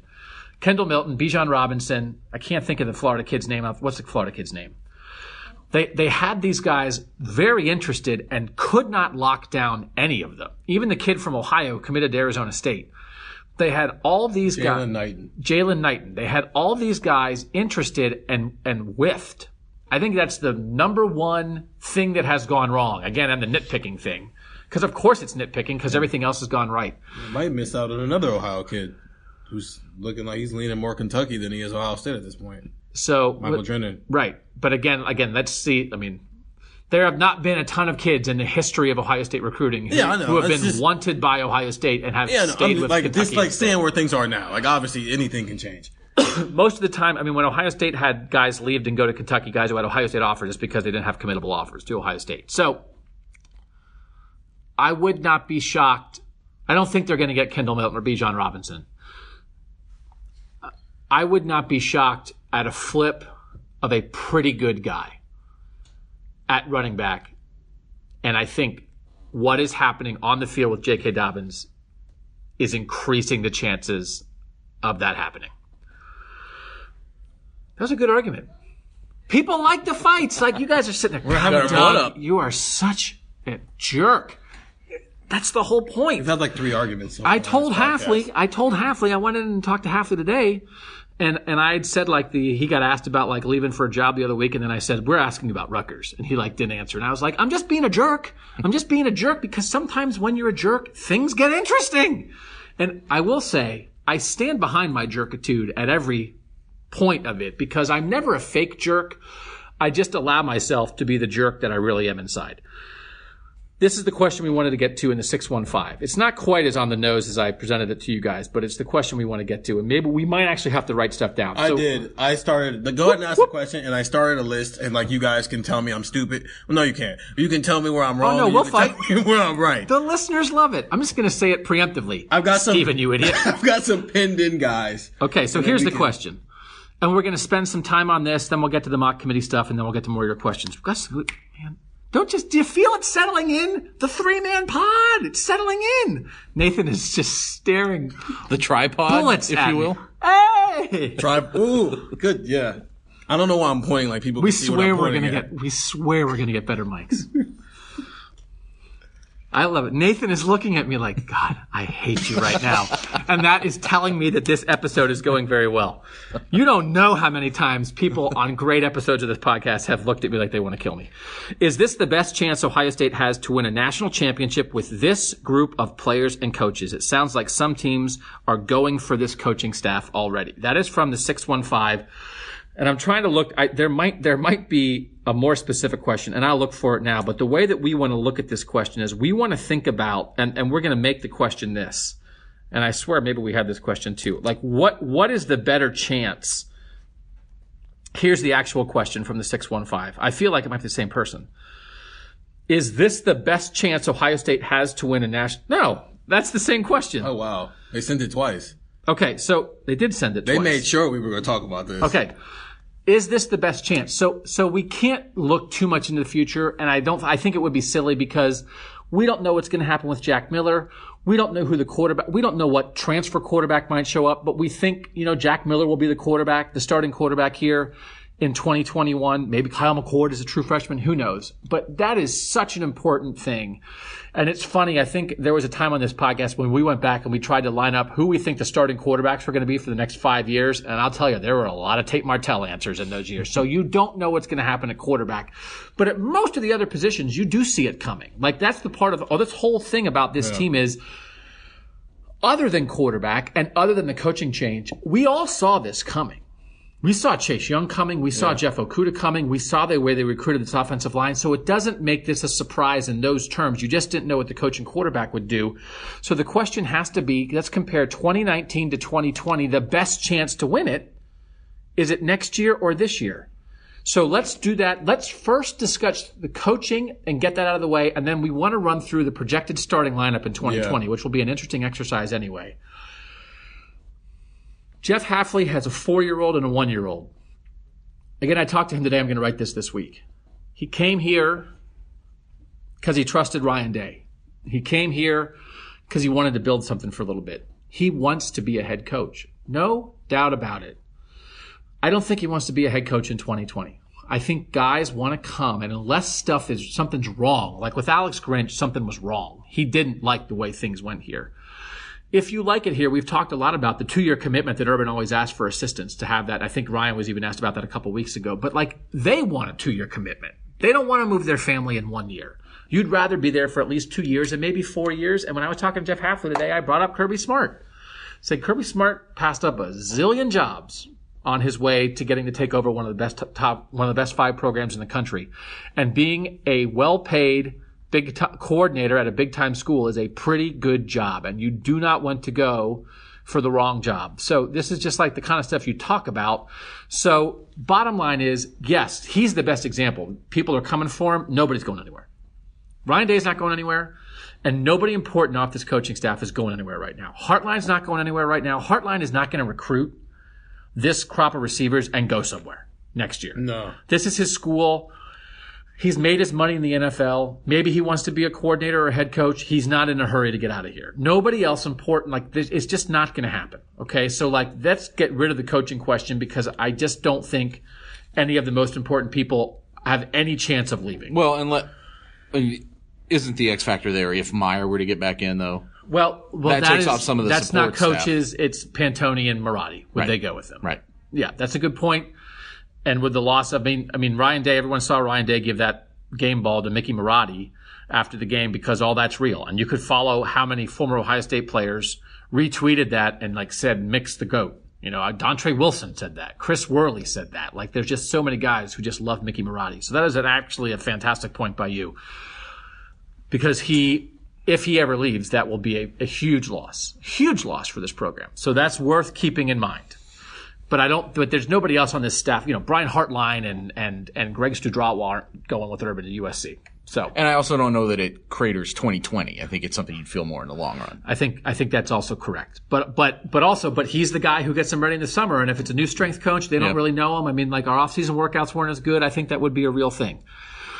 So take back what I said before, because actually that would be a huge frickin' deal. Let's look at the team. So let's do our 2020 projected starting lineup, and then we can talk about whether we think this would be a a better team um, in 2020 or a better team in 2019. Okay. so I've got some some pinned in guys. Justin Fields is the starting quarterback. Justin Fields is the starting quarterback. Who? Yeah, some guy. From Georgia. Master Teague's the running back as of right now. Ass- so Assuming they don't get a running back in this. Well, class. assuming J.K. leaves also. where are we on guesses on J.K. leaving? I think he's leaving. I don't think he can conti- continue to have a season like he's had. I think he, if he continues down this path, he's going to be where Mike Weber was, where it's no nothing more he can show at this level. And Mike Weber, to be fair, was a seventh round draft pick. Right. So Mike Weber, Mike Weber left because he couldn't show any more because he was a seventh round draft pick. Yeah. J.K. is a much higher draft pick than that. He is, but also, again, the way that running back usage has trended in the NFL, I think I want to get, I, I don't want to waste, and I, there is body. also, yeah, there's also only so many hits a body can take as a running back. And I think that's been sort of proven. So I want to start that clock earlier. I think there, unless you're Saquon Barkley, unless you're that kind of transcendent player, your running backs really aren't climbing that high in the draft anymore. It's really more like a third, fourth round position a lot of times, even when guys are, are pretty good, maybe second round. So if I'm JK, I probably leave after this year just because I think it's the more prudent business decision. We'll talk about this a million more times. I think it's a fair assumption for everyone to think about that he won't be back and, and continue that way. And it'll be a great surprise bonus if he is. So Master Teague's the running back. Okay, here are the wide receivers. The, uh, the H back is up for grabs. It's depending on what Mookie Cooper can do if, if, if when when he early enrolls along with Jalen Gillen. That regard. But the other two spots, Chris Olave and Garrett Wilson will be the starters. And then Julian Fleming is going to be a part of that rotation. That's number one wide receiver in the country right now. Julian Fleming next year. And so Ben Victor's gone. Austin, Austin Mack is gone. KJ Hill is gone. Yeah. and they've only been playing so so they've only really been playing five receivers and three of them are going to be gone and you're saying olave and wilson are the two starters they're the other two guys Yeah. so then you're talking about this four-man recruiting class and then on the roster it's jalen gill it's jalen harris um, it's Cameron Babb if he can come back healthy from two, from two really bad knee injuries. Actually, Jameson Williams, I think you were very into Jameson Williams when Yeah. he flashed. I think he would be in that mix The H's. they are, as we saw with what they've done with Austin Mack. Mm-hmm. I think if like if if Austin Mack was not a senior, if Austin Mack was a junior, He'd be an H. More and we were saying who's going to be the H next year, I might say Austin Mack's going to be the starting Yeah. H. I mean, why would you? Yeah, I, I think they'll do whatever they can to get the best receivers on the field as much as possible. And if that means playing a guy slightly out of what his ultimate primary position would be, it just seems kind of a waste to me to put a lesser guy in at H back for the sake and and, and not getting someone like Jameson who has clearly has potential a a higher potential ceiling than a lot of the guys who might be in there at H back. It would make a lot of sense to to manipulate that and get him on the I mean, as I think as at the at the moment you think it's like, well, well, Jalen Gill's definitely an H, and Mookie Cooper is definitely Yeah. the guy who's being recruited is an H. But let's not operate under the assumption that they're the top two H's next year because they'll find G. Scott could be an H, Jameson Williams could be an H, Right.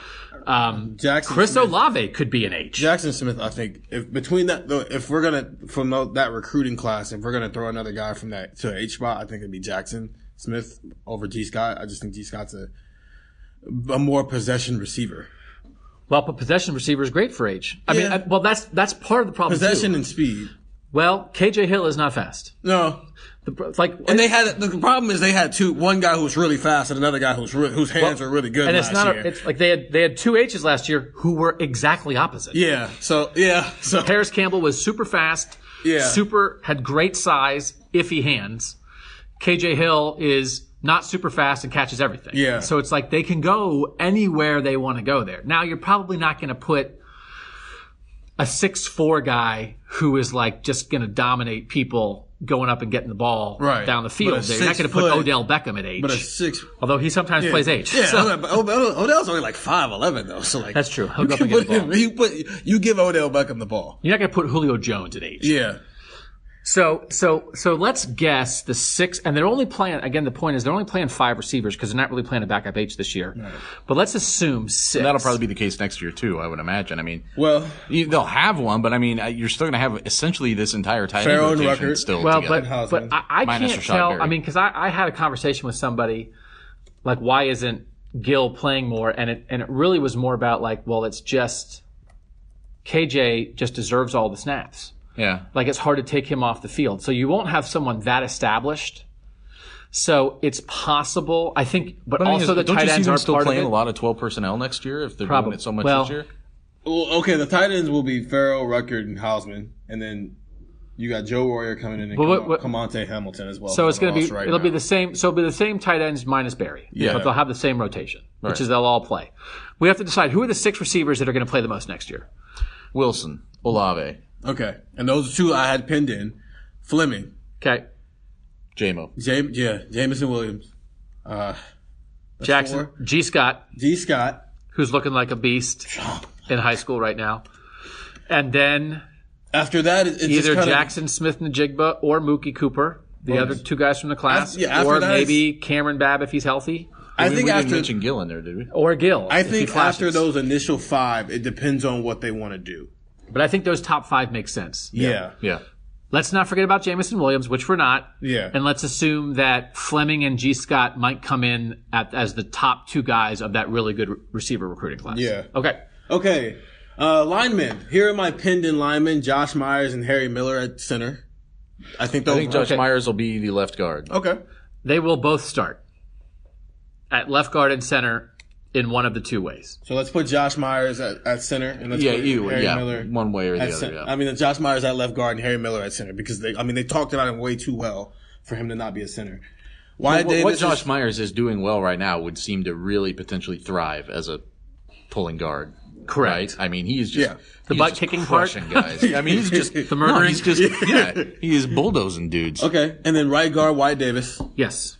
Those three, I think, are in stone. Tackle your buddy Nick Petit Frere at one of the tackles. In stone. Probably right tackle. I think he's. I Yeah. think it's right tackle. Um, uh, And then your guy, I think Paris is a starter. I think is possible. Now, I also think it's very, very possible that Thayer is back. I mean, Thayer is very good.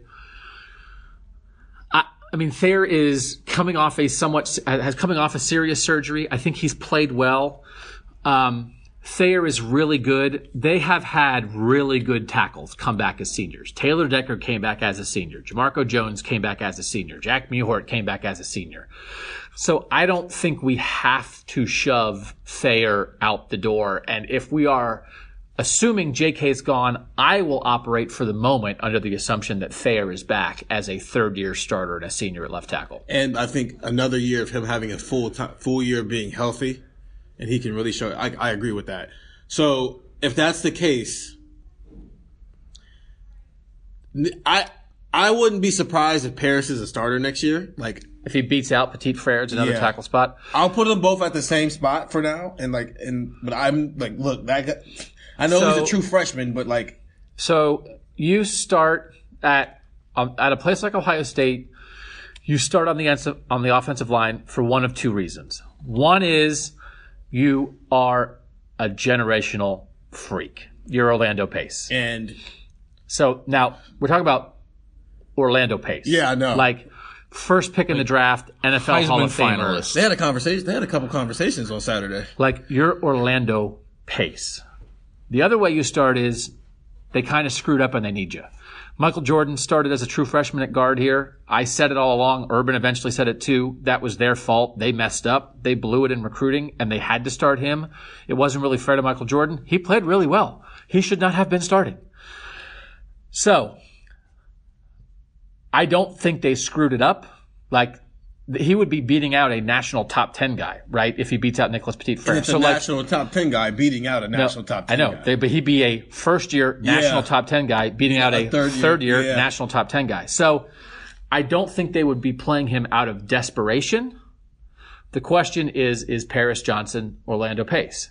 And the answer, usually, if no. any question is related to Orlando Pace, the answer is no. This time it's it's maybe. I think it is. it's a maybe. Like and that is like the ultimate credit and compliment to Paris Johnson. But at the moment, I would say NPF.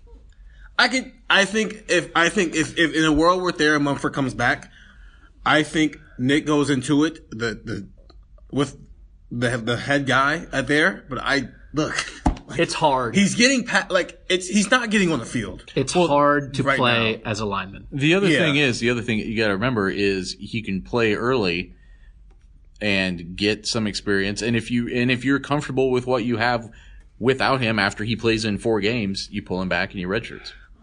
He wouldn't redshirt. So, He'd, he's not still gonna be he'd still be in the rotation. Like he's that. I think he'll be the second team. I think he Yeah. could be the third tackle. He'll be on the second team, just Mm-hmm. like NPF did redshirt, as it turns out. I think Paris will be more ready than that.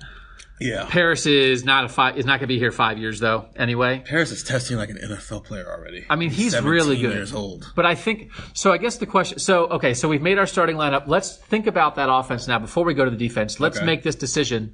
How would that offense compare to this offense? Which would be better? With the people that we just said are going to play, are they going to have a better offense in 2019 or better offense in 2020? I think tw- I'd give 2020 the edge. I think 20. I think 20. I'm talking 2019 the edge. I think 2020 has like more talent at its skill positions, but So why would you give 2019 the edge? the line. I still like. You're, yeah, I think like Harry's a first year think- starter.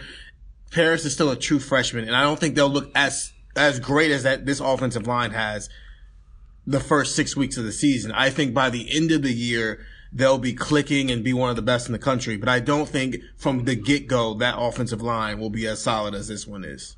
We're getting sucked in a little bit when we look at 2020, probably to the the promise over production. Yeah.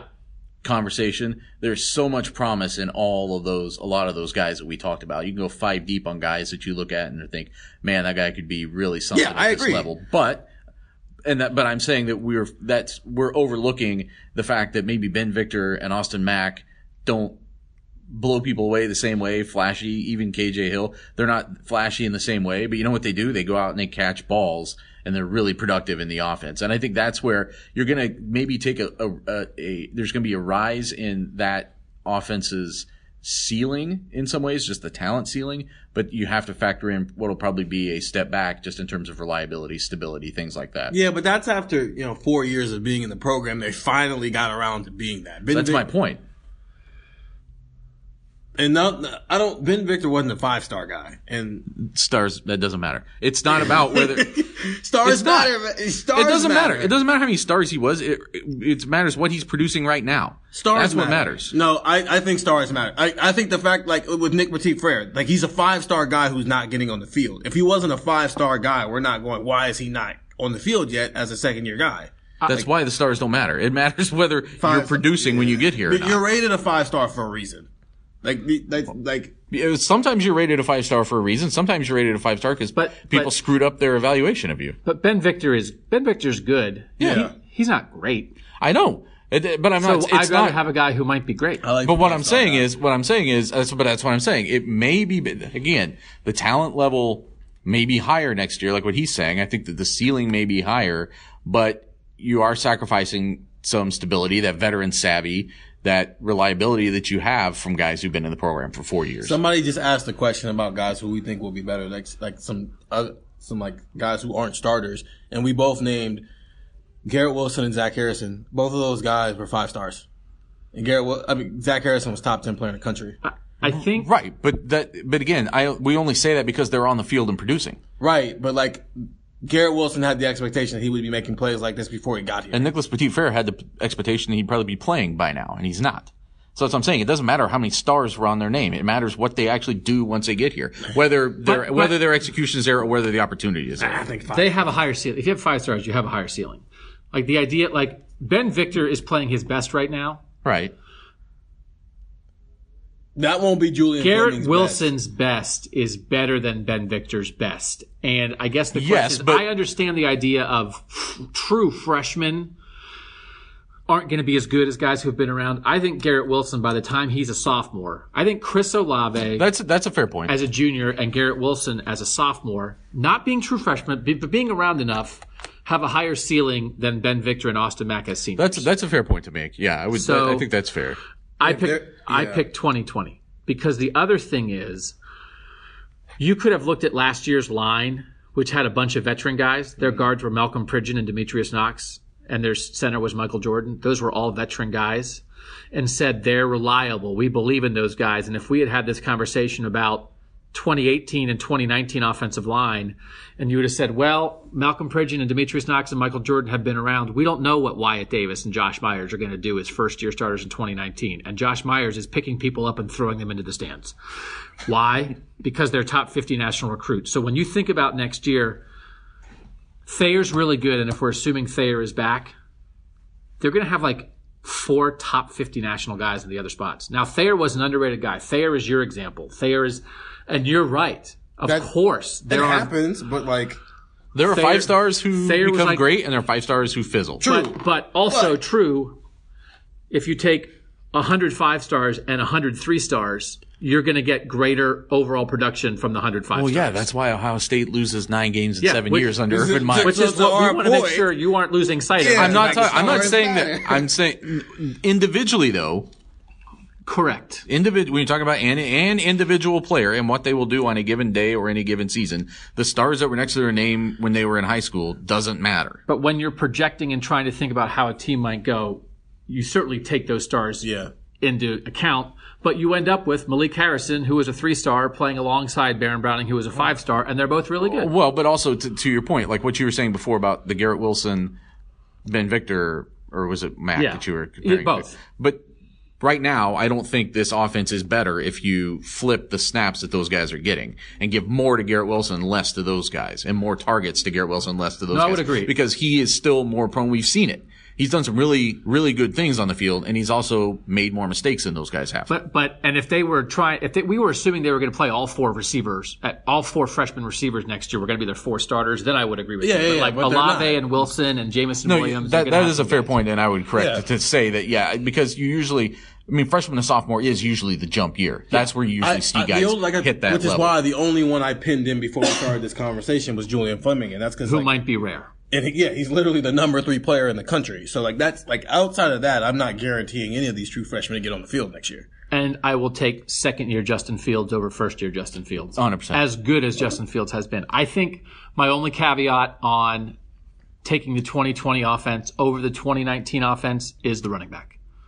And if you assume JK is gone, JK's been really good. I know Master Teague has shown out really well. I know I'm talking about they might get a flip who could help them.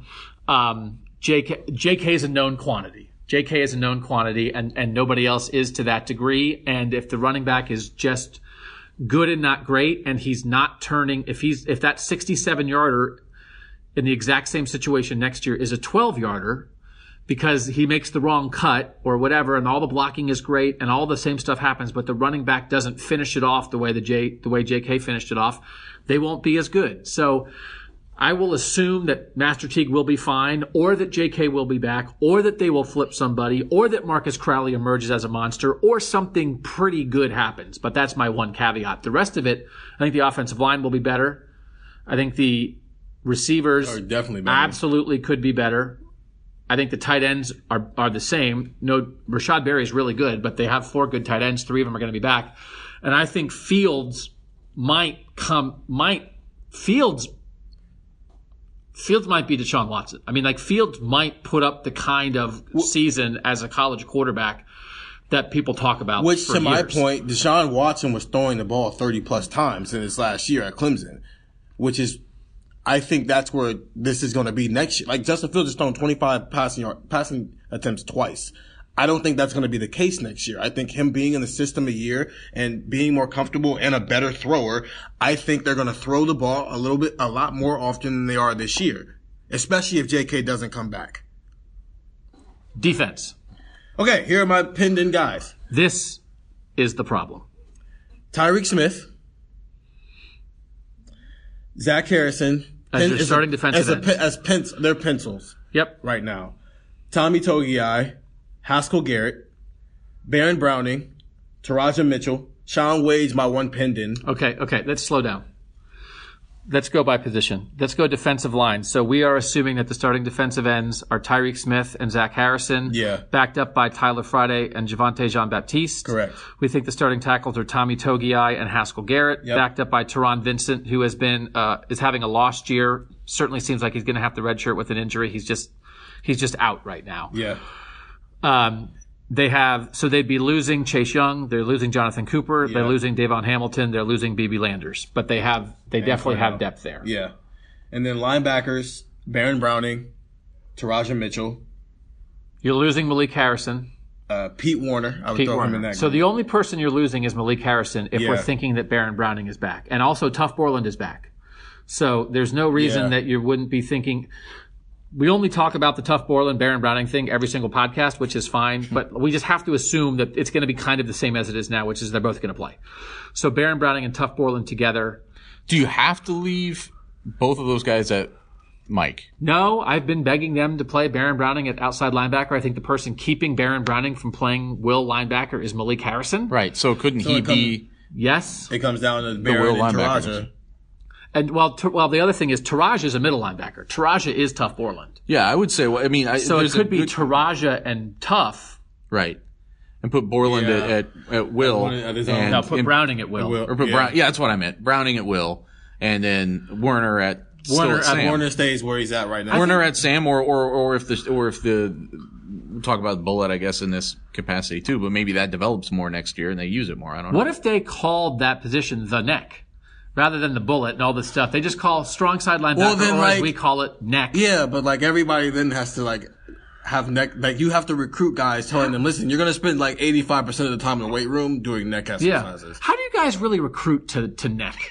um, I think that I think Teradja, Tuf, and Baron in those three spots is very reasonable. Okay. And and and then the rest, works itself out. We just we just got the thumb get out from a guy back there. Okay. So we have to get out. Oh wow. Yeah. Okay, so we just wrapped up linebackers. All right, Um, let's not pretend that we're not in my car now because a guy wandered into the room, pointed at me because I was the only one facing that door, pointed at me, and then made a thumbing motion that said, "Get out of here." And so we got out, and then the people were like, "You guys doing a podcast?" we're like, "Yeah, we're doing a podcast," and uh, everybody was good. We pushed it as far as we could. All right, corners. So we're playing Pete Werner and Baron Browning on the outside, and Teradja Mitchell and Borland sharing middle linebacker. Is that what we're doing next year? correct. With Dallas Gant and K'Vaughan Pope kind of circling around as needed. Okay, so there's one pinned in corner, and that's Shaun Wade. If he s- decides to come back, he'll move to the outside, which is like would be the reason he comes back to show that he can also play outside corner. He's not just a slot. So And- that's and- open to like I don't think we can guarantee that he comes back. And Yeah. Randy Wade, his dad, is probably listening to this. I'm sorry, Mr. Wade, if I just No. like No, he's good. Randy okay, Wade, cool. he knows his kid is good. I don't want to assume And versatile. child though. And he knows we're going to talk about good players, and we're, you know, I mean, it's uh, whatever. It's his dad. They know they know better than we do. It's their lives. It's true. You do know if your son is leaving or not. But I bet you they don't know right now what's going to happen because Shaun Wade on some draft boards is being talked about as a potential first round pick. And sometimes if you're being talked about as a potential first round pick, there is no discussion. Yeah. No. So, you know, he might not be back, but he also might have an opportunity to come back and absolutely be like the dude in that room, play outside corner and show people even more what he can be. And that would be an attractive proposal as well. With that being said, you've got Amir Riep, Marcus Williamson, Sevyn Banks, Cameron Brown, who played for Damon Arnette when he went down with whatever, Tyreke Johnson and Clark Phillips in the 2020 class. It's like some combination of those guys is going to be the three guys on the field next year. Is Clark Phillips the only corner He's, in the yeah, 2020 he's class? the only guy listed as a corner. Cameron Martinez is listed as an athlete. And then you've got Lejond Cavazos, who's a safety but could play corner. You've got Lathan Ransom, who's a safety as well. But the only guy listed as a corner in that class is, is Clark Phillips. Okay, so Cam Brown is one, and again, as we've kind of mentioned, everybody knows Damon Arnette left the game uh, against Michigan State, has this bye week to recuperate, but if he can't go for some reason against Northwestern, Cam Brown would be the first guy up there. So Cam Brown's going to start next year, right? Cam Brown's been acquitting himself pretty well too. I mean, people remember he filled in on some uh, series um, when uh, Jeff Okudah had to come out of the game a couple weeks ago. I think it was at the Indiana game that Okudah came out of. That sounds right. Yes. Um, It was, for yeah. just a couple, or like one or two series. Um, so he's clearly elevated to the next guy in in the eyes of this coaching staff right now. He's the third outside corner right now. Right. So, um, And then it gets fun. Well, then I think it's Sevyn Banks. And I, every year, um, and Nathan, you'll find this, one of the most popular stories of the off season is young guys flashing in bowl practice. Fans love young guys flashing in bowl practice. And at the Rose Bowl last year, when I asked about young guys flashing in bowl practice, the number one guy that people talked about was Sevyn Banks. So it's been a little bit of a surprise to me that Cam Brown has become this guy because I thought Sevyn Banks was in line to be this. And then Tyreke Johnson, again, to your point about recruiting, is a five star guy who's a, who's a corner who is not in the mix at the moment as much as those other two guys. When they go second team corners, Cam Brown and Sevyn Banks are the second team corners. Right. So Tyreke Johnson is no better than the fifth outside corner right now. And again, that's a guy who's a, who's a hugely highly rated recruit. So, I think Wade, the possibility of Wade hangs all over this. I don't know who the short, I think one of those guys has to be the slot corner too. Cause like, no offense to Amir Riep and guys like that, but like, I think he's, he's just, and Marcus Williamson, they've just been like, kind of more like second team guys. And I don't know that they automatically would, would rise up to be first team guys when you have sort of highly re- recruited younger guys beh- behind them. And d- do you think Wade only comes back on the contingency that he is now taking one of these outside spots and proving himself as a capital C cornerback? Or would they, because he's, he's excelling as the slot He's great. cornerback, right? He's fantastic as the slot cornerback on this team. And it's an important position. It's not some kind of gimmicky throwaway position. It is their base defense to have him on the field at all times as their slot cornerback. So it, schematically, would it potentially make sense to leave him there and just install those two guys who right now are really only working as outside corners and just keep developing them, developing them as such. Yeah, but I don't think he, like he would. I, once again, I'm sorry, Mr. Wade, if I'm assuming It things feels about your weird. It feels weird. I don't know. I, that's what I'm Randy's- It does Yeah. feel weird. It so does. Feel, I, I would. Sorry, Randy. So I apologize, but I don't like think he would come back to, to show more to show that he can do something that we he's already proven he can do. I think him coming back would be so he could prove he could play outside corner and he's a di- diverse defensive back more than this to come back to show something we all already know about it. well, but Thayer Munford's going to come back next year if he comes Yeah, back and play not- left Yeah, it's not- tackle. I know it's not quite the same, Have you- but like. You're a basketball guy. Yeah. You were a basketball guy in your previous life. Uh, you know how like there aren't there big guys who are big guys and th- who are thinking about going and come back and they say I'm only coming back if I can play the four because I don't want to play with my back to the basket. I want to face the basket and shoot jump shots and dribble. Yes, well, but it actually happens more that uh, this happened at Purdue with Caleb Swanigan, for instance. Those guys get recruited and go to a place that will let them play the four, even though they may only be a five. Even if schematically it helps the team if they're a five. Right, and in which in the case of him, uh, we're not going to get on the standard, but in the case of him, he actually ended up playing a lot of five over those two So, years. So, but I, that to me is this. That like, yeah, schematically, I don't know. Maybe Ohio State would. That's But what I was Shaun asking. Wade is, I think, Steven's point of he's showing what he is at that spot, and if that makes him a blank, a first round pick, then maybe he'll go. If he thinks he can, he can show even more. I think the only way you show even more is by playing a slightly different position. So I think that is, I think that might be. That, Is and I, I, I think that's all- the right answer. I was just asking for the sake of argument. I think whether he comes back or not, the the, the cornerbacks are the question mark of the I- offseason. Is that the mo- is he potentially even a more important NFL decision for the Buckeyes than J.K. Dobbins? yeah, I think so. Yeah, because of just the the complete lack of experience behind him, where you need three people as opposed to where you Yeah, just need one. one guy. That is really interesting because I mean, if you think about and you talked about it, we did a video. Make sure you guys are subscribed to our YouTube channel, by the way. Um, it's OhioStateCleveland.com. Go to YouTube and put in OhioStateCleveland.com, and you can put the lovely faces to these lovely voices. But Stephen, we were doing rankings of the best assistant coaches so far this season, and, and Stephen was talking about Jeff Hafley and just how well these three corners are playing. To lose all three, yikes! And your safety. And now we can move to that and your safety. I mean, like to lose all four guys out of that secondary in one swoop would be quite a thing. And like the idea of like, well, at least we have Shaun Wade back just feels like a huge difference. Oh, that, yeah, exactly. That Between that not does make back. that makes all the difference in the world, really. Um, it, it it's it's similar. I'll give you another basketball analogy. Purdue lost four seniors two years ago, and then the question was, is Carson Edwards going to join them or not? He came back. They end up almost making a final four. I mean, it's kind of the same thing. I think you know you need that that one guy who can come back and be the the the the player that, everything kind of rotates around. And, and he would be that guy. He would bring a stability to that room. He would bring just a presence to that room while you have some other guys. Because let's face it, I mean, cornerback is a very like, um, there's, there's a lot of ups and downs at that position. Yep. You're going to have some real triumphs and you're going to have some spectacular failures. And you've got to have, I think, a veteran kind of stable presence in there. And that's another reason why I think the, the answer is you have to put him on the outside, um, where he's, you know, you, you- you're, you're, you're less vulnerable then to some of those ups and downs. In a world where you're probably losing Ohio State's like best pass rusher of the, Probably.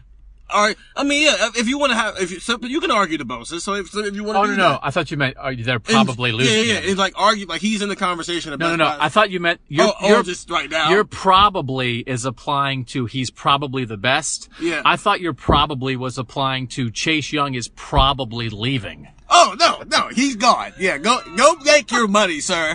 Probably the best pass rusher this decade, arguably. I mean, you can make the case to also have an inexperienced defensive cornerback unit who like you're inclined to give up a lot more big plays. They're losing Jordan Fuller. Josh Proctor's going to be the safety there instead. Yeah, that's why I, I had him pinned in. So, How they going to be? Fine. Yeah. Maybe better. Like, and like zero offense to Jordan Fuller. yeah, it's just Proctor might be special. Jordan Fuller's really good. I don't think guys take offense at that. Jordan Fuller is the consummate Buckeye. He's great on the field. He's an academic All-American off the field. He's been a three-year starter. He has done every single thing right every minute of the day since he got to Ohio State. I think Josh Proctor might have more raw talent roaming sideline to sideline and making, making plays. And I don't think you can take offense to that when you're the reason why he's not on the field. Correct. So but they're fine. So it's like when we're talking about like they could lose everybody in the secondary. If they lose the sa- and they're going to lose the safety because he's a senior. They're okay there. It's this corner thing that would be quite a thing. And if they lose Shaun Wade, I think maybe you assume that it's like Sevyn Banks, Tyreke Johnson, and Cam Brown are the three guys. One of mm-hmm. them ends up playing slot. Maybe Sevyn Banks. I don't know. You figure it out. You bet your, get your best guys on the field. And this is what Ohio State does. They roll in talented guys. It's just none of them will have ever played meaningful snaps before. I just want Sevyn Banks to play as much as possible because that's just a great name. Isn't it? Did he get the touchdown latch off for Chris Olave's He did. pop, block punt? He did. And then he blocked the punt this year. All right, so let's think. Let's think about that defense. Losing Chase Young, losing Jeff Okudah, losing Malik Harrison, who are probably your three best defensive players right now, losing Damon Arnette. Honestly, like we didn't really talk about it. Maybe losing Baron Browning, not impossible. No. Again, guessing. Who knows? I guess it makes sense to guess that he'd be back, but but maybe losing Baron Browning, losing Jonathan Cooper, losing BB Landers, losing Davon Hamilton. Better. You're going to get better. You're going to see more production from Tyreke Smith and Zach Harrison, but Yeah. they're not going to be as good as Chase Young. Your corners are not going to be as good, No.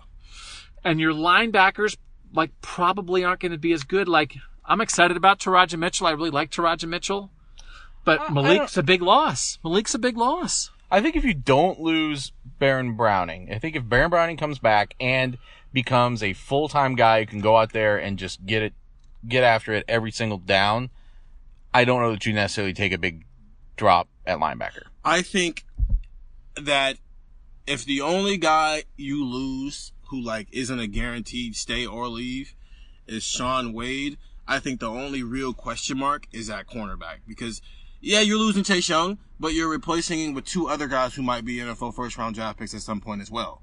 So like Chase Young is amazing and like the, how do you replace a guy who's that good? You replace him with two guys and not just one. I will say we are now talking about some of the guys that you're feeling because I was thinking to myself like who are some of the guys that like aren't playing at all right now that we're not thinking about and those guys I would mean are the true freshmen Yeah. the 2019 class and that 2019 class is not what the 2017 or 2018 class was. It was only 17 guys because it had to be small anyway.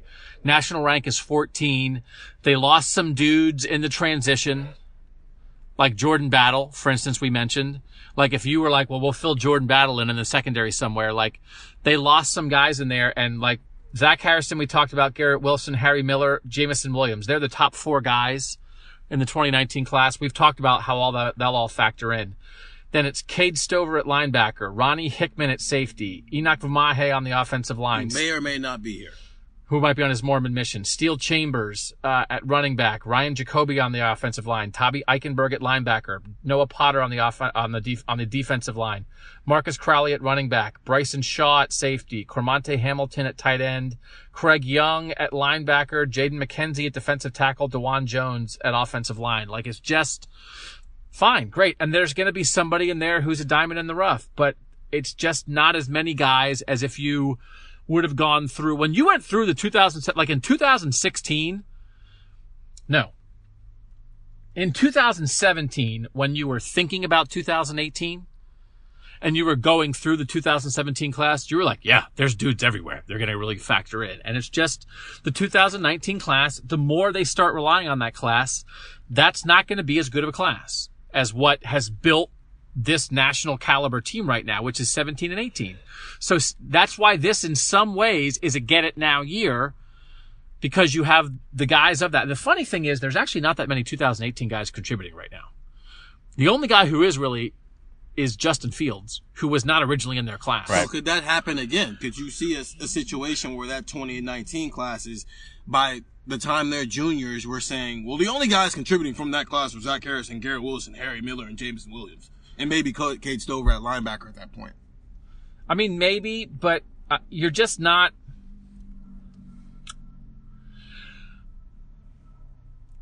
I had thought this team would be built on the 2017 and 2018 class. It's built on the 2017 class because here are the guys in the 2018 class, the top guys. Nicholas Petit Frere didn't win a job. Taron Vincent, 20th guy in the nation, hurt. Tyreke Johnson, not playing. Jaelen Gill, not playing. Tyreke Smith playing some. Jeremy Ruckert playing some. Teradja Mitchell playing some. Tommy Togiai looking good when he gets to play. Matthew Jones back up. Josh Proctor making a difference. Kamryn Babb hurt. Brian Snead gone. Tyler Friday playing some. Those are the top 100 guys. But like, those guys are at the moment aren't quite where like Chase or Jeff Okudah were as sophomores, right? So it really is, there's a lot of guys, well, it's like if you say, okay, well, next year when they're juniors or when they're third year guys, Petit Frere and Vincent and Ruckert and Gill and Tyreke and Teradja and Tommy Togiai, they're all going to be awesome. Okay, but it's not quite as guaranteed, I think, as, as what you thought with this 2017 class coming into their third year. So the whole point of this exercise was not just to have me talk for 45 minutes. What's better? Are they yeah, be the- better the- next year The premise this of the question was: Is there is the odds of a championship better this year or next year? Is like the And what- window better now? And what did we just say about this next year's team? Question at cornerback, question at running back, potential question at linebacker. Um, we know what positions we're saying that about for this year's team? None. We don't have any questions about every unit on this team potentially being play, not just playoff caliber, but potentially national championship caliber. We, we feel like, you know, our evaluation of this team and a lot of people's evaluation of this team is that there is not a weak spot on the field right now. So I think you'd have to say, uh, based on that criteria, that odds are better this year than it, for them to go win it next year. Yeah, I think the offense might be better next year, but the defense might take a dip just because they're losing so many important guys. And the offense isn't going to be like that much better than what we're seeing right now. Maybe the passing game might be better, but like the offense is still really good this year and the defense might be the best in the country. So because of all the question marks, you have to go with this year. I would also say I don't. Let, let's not assume the offense is going to be better next year. There are still going to be some unknowns there. then. There are. There is definitely maybe like I said that before. Yeah, the higher ceiling. But I mean, I also don't know that. I mean, you know, Trevor Lawrence has come back this year for Clemson and not been that great. Why are you always ripping Trevor Lawrence? No, but that def- I they, they also a lot lost a lot of guys on their defensive line to the That's not NFL anything to do with how their offense is No, doing. it doesn't. But like that Oh, defense, that like, has nothing good- to do with how their Trevor Lawrence offense was is really doing. good down the stretch, but that defensive line won them some games last. Right. year. I'm just saying that in terms of offensive performance, you would assume a player of that caliber now gets to make a jump, and he hasn't really like jumped yet this year. And it's you know you got another half season of film for people to have on on Justin Fields, and maybe they find some things. I don't know. I'm just playing the devil's advocate, but Maybe Justin um, Fields is just better than Trevor Lawrence. that that again, I, that's not the comparison I was trying to make. I'm just talking about. Oh, I know. I'm just to. I'm just talking about we. You, it, it, it's not always that easy. It's not always that you know next year equals better.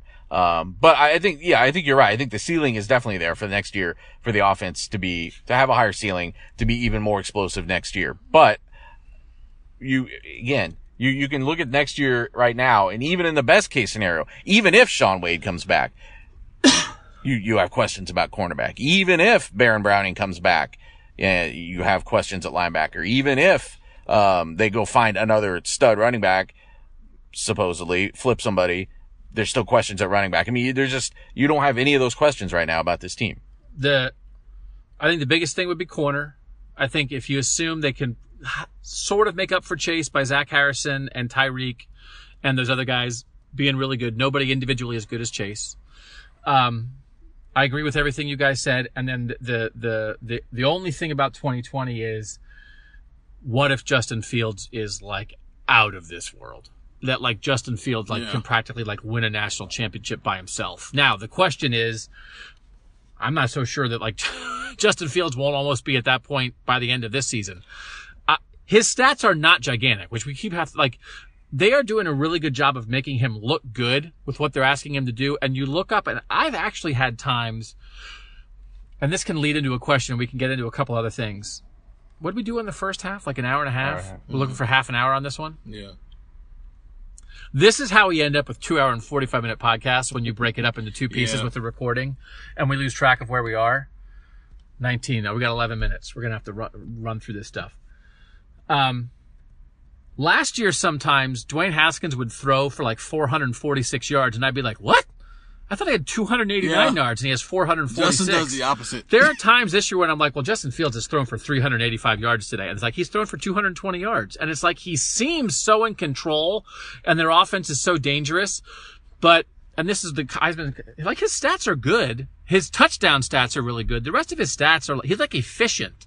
He's not blowing everybody away with also, his stats. I think it's the big play. Like he, he'll have like they'll, they'll punch, punch, punch, and then they'll hit you with a haymaker. Punch, punch, punch, punch, hit you with a haymaker. While last year, Dwayne Haskins was picking up yardage in like 11 yard like intervals, and so by the end of the game, he's at 400 yards. Like this offense isn't doing that because they're relying on the run so much. They that might happen next year, where he does have to pick up yards at this 11 yard per play pace, where he doesn't have to do that this year. Well, it's also reasonable to expect next year's defense again to take potentially a step back, which means this offense might have to make i- i- more long Yeah. drives, not being as favorable. Yeah, they're getting the ball I mean, at like this- the 40 yard line yeah. of the other team, and he's not really I really. mean, right now, doing if you're an opposing team and you turn the ball over at your, you know, Ohio State's or your own 40 yard line, I mean, that's Yeah. six Yeah, points. when you're getting Like, three you just- turnovers a Three plays later, Yeah. they're in the end zone. Honestly, one of the best things for great Ohio State passing statistics last year was their horrendous defense. Yeah. yeah, no, that's what I'm saying. every drive on like yeah. the 15 yard line. and having to do it. Like it's like, well, it's like the middle of the fourth quarter, and Dwayne Haskins is still throwing because we're losing to Maryland. All right, Steven gets this question by himself because we're entering the lightning round. From the 937, if you inserted Dwayne Haskins onto this 2019 team, taking into account that Justin Fields opens up the field more with his constant run threat, would the team be better or worse? Better with Dwayne right now or better with Justin? I think about the same. I think you'd see like they run under center sometimes. I think you see that a little bit more often because I'm just imagining an NFL quarterback in 12 personnel at the college level and how amazing that would look for a guy who just threw 50 touchdown passes. So I think the play calling may change a little bit, but I don't think the outcome would be as crazy. It would look different. Yeah, it would. They'd still be winning. It's just like they cook their steak a little differently than others. the engine of this team is the defense. Yeah. So whatever you do on offense to play off of that, I, I think is and you're asking gravy. an NFL level quarterback to manage a game. And I think they would have figured out a better way to run the ball with Dwayne Haskins mm-hmm. with a whole offseason to figure it out than they did last year. Yep.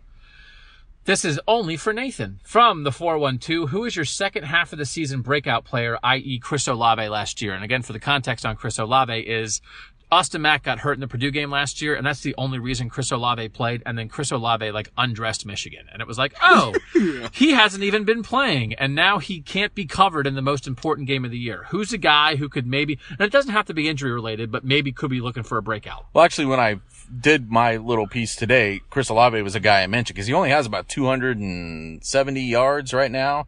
Um, he's he hasn't caught more than three balls in any game since the opener, and I just there. I know that they spread it around, but it seems like the opportunity is there for him to have some big games, um, and have like a, you know a 500 yard second half as opposed to only getting less than 300. Um, so taking him out of consideration, Taking Chris Olave out of consideration for the Chris Olave Award. right, which makes perfect sense now that I think about it. Um, I Wait, have the- a guy, maybe, I do. I have a guy. But so so you can. You well, still a guy who just a yeah. guy who just seems like he's trending in the direction of being more than just a guy on this team. We've already mentioned him now a few times, but a guy who's trending more towards being just a guy at a position to a guy who's making this happen is Shaun Wade. I mean, he's I feel like he is becoming a a difference maker in a different way than he was even in week one. I feel like we've seen a progression just over these six weeks. The way he plays really physical, um, eh, the way that he is is versatile in this defense. He can be a guy who who who brings a blitz. He can be a guy who still has to hang with those speedy guys over the middle. Um, so I don't know what that when you talk about breakouts, you're usually talking about statistics. I don't know what that necessarily means statistics wise, but I'm just seeing his presence continue to grow on a defense that's already so strong and, and, and, and give teams even less to work with. I know who you're going to say. Say it, Steven. Zachary. Yep. I knew you were going to say that. That's Yeah, right. a guy that like Zach That was Harrison. not- It's another guy. Zach Harrison, a guy who literally is in the, in the same predicament as Chris Olave, where like injuries are why he got on the field, and then he's making things happen on the field already. And I think now he's he's shown that he can do stuff, and you're going to see more of him down the stretch. I think That was the guy I almost said actually, but there's just so many bodies rotating on that D line that I don't know if that will. Like part of the Olave thing is like the Michigan game, which is not exactly what this question means, but it's like I think Zach Harrison could be like, yeah, Zach Harrison played a little bit early on. His looked good, and he has three sacks in the Michigan game. Yeah. Um, Ruck. Yeah, that's another good one. The tight ends, because I'm writing a Luke Farrell story, I, I double checked this. Uh, Jeremy Ruckert had four catches in the opener. the tight end, con- tight ends combined have six catches in since in the Yes, last five yes. games. We thought the way they used the tight ends in the opener was like a change in the offense and they vanished and getting asked about it on Tuesday, it was sort of like it just hasn't been there. I think it could go back the other way as defenses adjust and blah, blah, blah. And all of a sudden they feel like, hey, this is another, this is back to being a mismatch. We feel like we can exploit and maybe need to exploit because defenses have, have figured us out a little bit. And I think Jeremy Ruckert could emerge in the last third of the season. Tight ends are a great thing to use when the run game is needs some kind of a something to offset that if another team's stopping that, or if you're in a goal line situation, they're great targets down there. But Ohio State's running the ball at will right now, and at the goal line, you're running zone read right now with those two guys who you're not really messing around with throwing the ball. Which is basically what Kevin Wilson said today. It's Right. like, we're running it so, and he's the tight ends coach. It's like, Right. we're running it too well for the tight ends to be involved. Bonus question from the 614. I'll be curious to hear you guys because I've answered things like this many, many times over the years. Do you find it difficult not rooting for Ohio State football? I understand that at the end of the day you are a professional, but after being around the program for so long, I find it almost impossible that you can remain impartial. So, Let's talk about impartiality in journalism when you cover a team. And Nathan, obviously, you don't have any previous allegiance to Ohio State. Stephen, you grew up in Columbus. Yeah. I did not have any previous allegiance. Maybe Nathan, you can talk about it in any times when you maybe did have a previous allegiance to a team that you then wound up covering. That has also happened to me in my life. But let's start with Stephen. Growing up in Columbus and now covering Ohio State, and let's be honest about it. Like, what what's it like for you? okay, when you grow up in the middle of the storm with a fan base like this, you go through like these roller coasters of it. Obviously, you start out a fan because it's the, your hometown team, and so you root for it. And yay, they won. Like when they won, I remember where I was when they won the 2002 national championship game. It was like one of the first times I really just hung out with my dad, where it was just us two and like a group of men. So you know that type of stuff. But then like you kind of get Ohio State fans are Ohio State fans, and so you go through your, your your method of you don't really want Ohio State to win, just so Ohio State fans can shut up and go away. And so I think there was a couple years. Let me let me interject here. As we have raw honesty in our answers Yeah. here, let's remember why we have jobs yeah, listen, and listen. who pays our I bills. was like 12 when I had these Okay. feelings. Okay, this not I don't feel that way right now. I want you guys to continue to be the crazy fans that you are and read our stuff. And then you kind of fall somewhere. If you're not a, a, a diehard fan of either Ohio State or Michigan, which something like my roommate's a Michigan fan, which is crazy because he grew up in Columbus too. But you fall somewhere in the middle where it's it's interesting to watch them play, but you're not really overly rooting for them to win, or you're not really rooting against them. You're just kind of interested in the fact that it's college football. And so because of that, I'm able to do this without like being like, yes, Ohio State is blowing everybody out, or be like, dang it, they're, I'm just kind of falling that middle where I can easily be objective about talking about things. Now, at the same time, they're that good, so it is always, I don't, we're all sports fans. I know we do this for a living, but like, we like sports. So it is still interesting to see a great player make a great play. I don't care what team he plays for. That's always going to be an interesting thing. Nathan, what's your experience? it so it's not necessarily that you don't that you become partial towards the team that you're covering. I think one thing that happens naturally is you're building professional relationships with people. You see them a lot. You see them, you know, during a, a basketball season, especially you're seeing these guys on almost a daily basis sometimes. Um, football season, it's still, it's multiple times a week. And it's a little bit different here because you don't have as much one-on-one time with the athletes as you do at other places or in other sports. So that's a little bit different, but you still gain a just sort of professional courtesy with everyone. So that's not the same as being partial towards them or not. What I think doesn't change is I have no emotional attachment to what Ohio State football does on a given Saturday.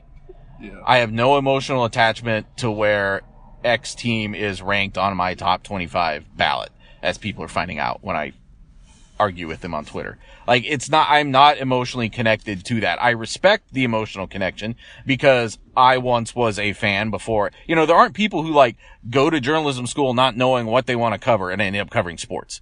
That doesn't really happen. Usually you like sports, someone tells you you're terrible at playing sports, but you are a pretty good writer. You should go write about sports. No one ever told And- me I was terrible. I know. and I then you knew go he was going to say that. And Steve was like, actually, I was really good. I, I just, I was a little that. bit too short to play in the Yeah. NBA. and Yeah, then, then you go got do that. So, so that's how that usually works. So, um, you, I, I respect, I mean, I still, I still have teams that my fandom has kind of been beaten out of me. There's still some teams.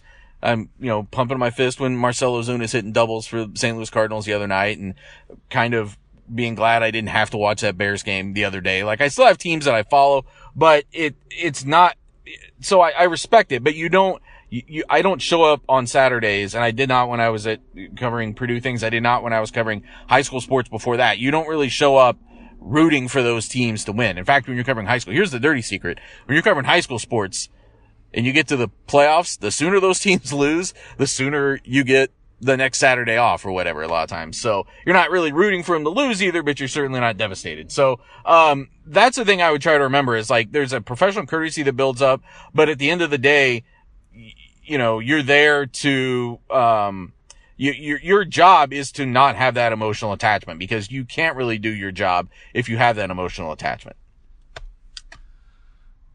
You've been doing it longer than either of us as far as with Ohio State. So Yeah. you, I grew up a sports fan, had no attachment to Ohio State before I got here.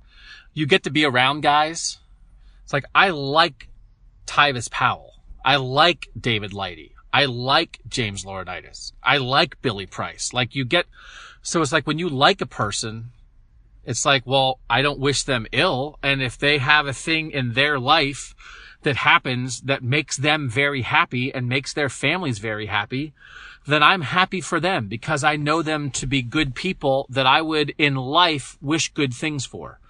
But in my existence as a sports writer, no matter what happened in a game, I did never, I have never felt anything in my heart that I gave two flips about. No offense. And I know that journalism has changed in a lot of ways and there's a lot of real, there can be very good journalism that comes from the passion of a fan. And I think there are people, there, there is journalism on this Ohio State beat that comes from the passion of a fan. Um, and some people really like consuming that and like consuming that better than what we do. And that's fine. And that's the thing that's changed the most in my career is that back in the day, there was none of that, you know, and now there is a lot of that. Um, but I don't have it. And I have covered my favorite team. My te- I, growing up, my, baseball was my favorite sport. I grew up in Pennsylvania. The Philadelphia Phillies were my favorite team. And my first major beat job, I covered the Phillies for four years as a traveling baseball beat writer. And the thing that happened with pro sports, which is different than college sports, is that when you cover pro athletes for a while, there are a lot of millionaire a-holes. And so it's like, wow, you mm-hmm. played for my favorite team. You are a difficult person to be in a room with. Mm-hmm.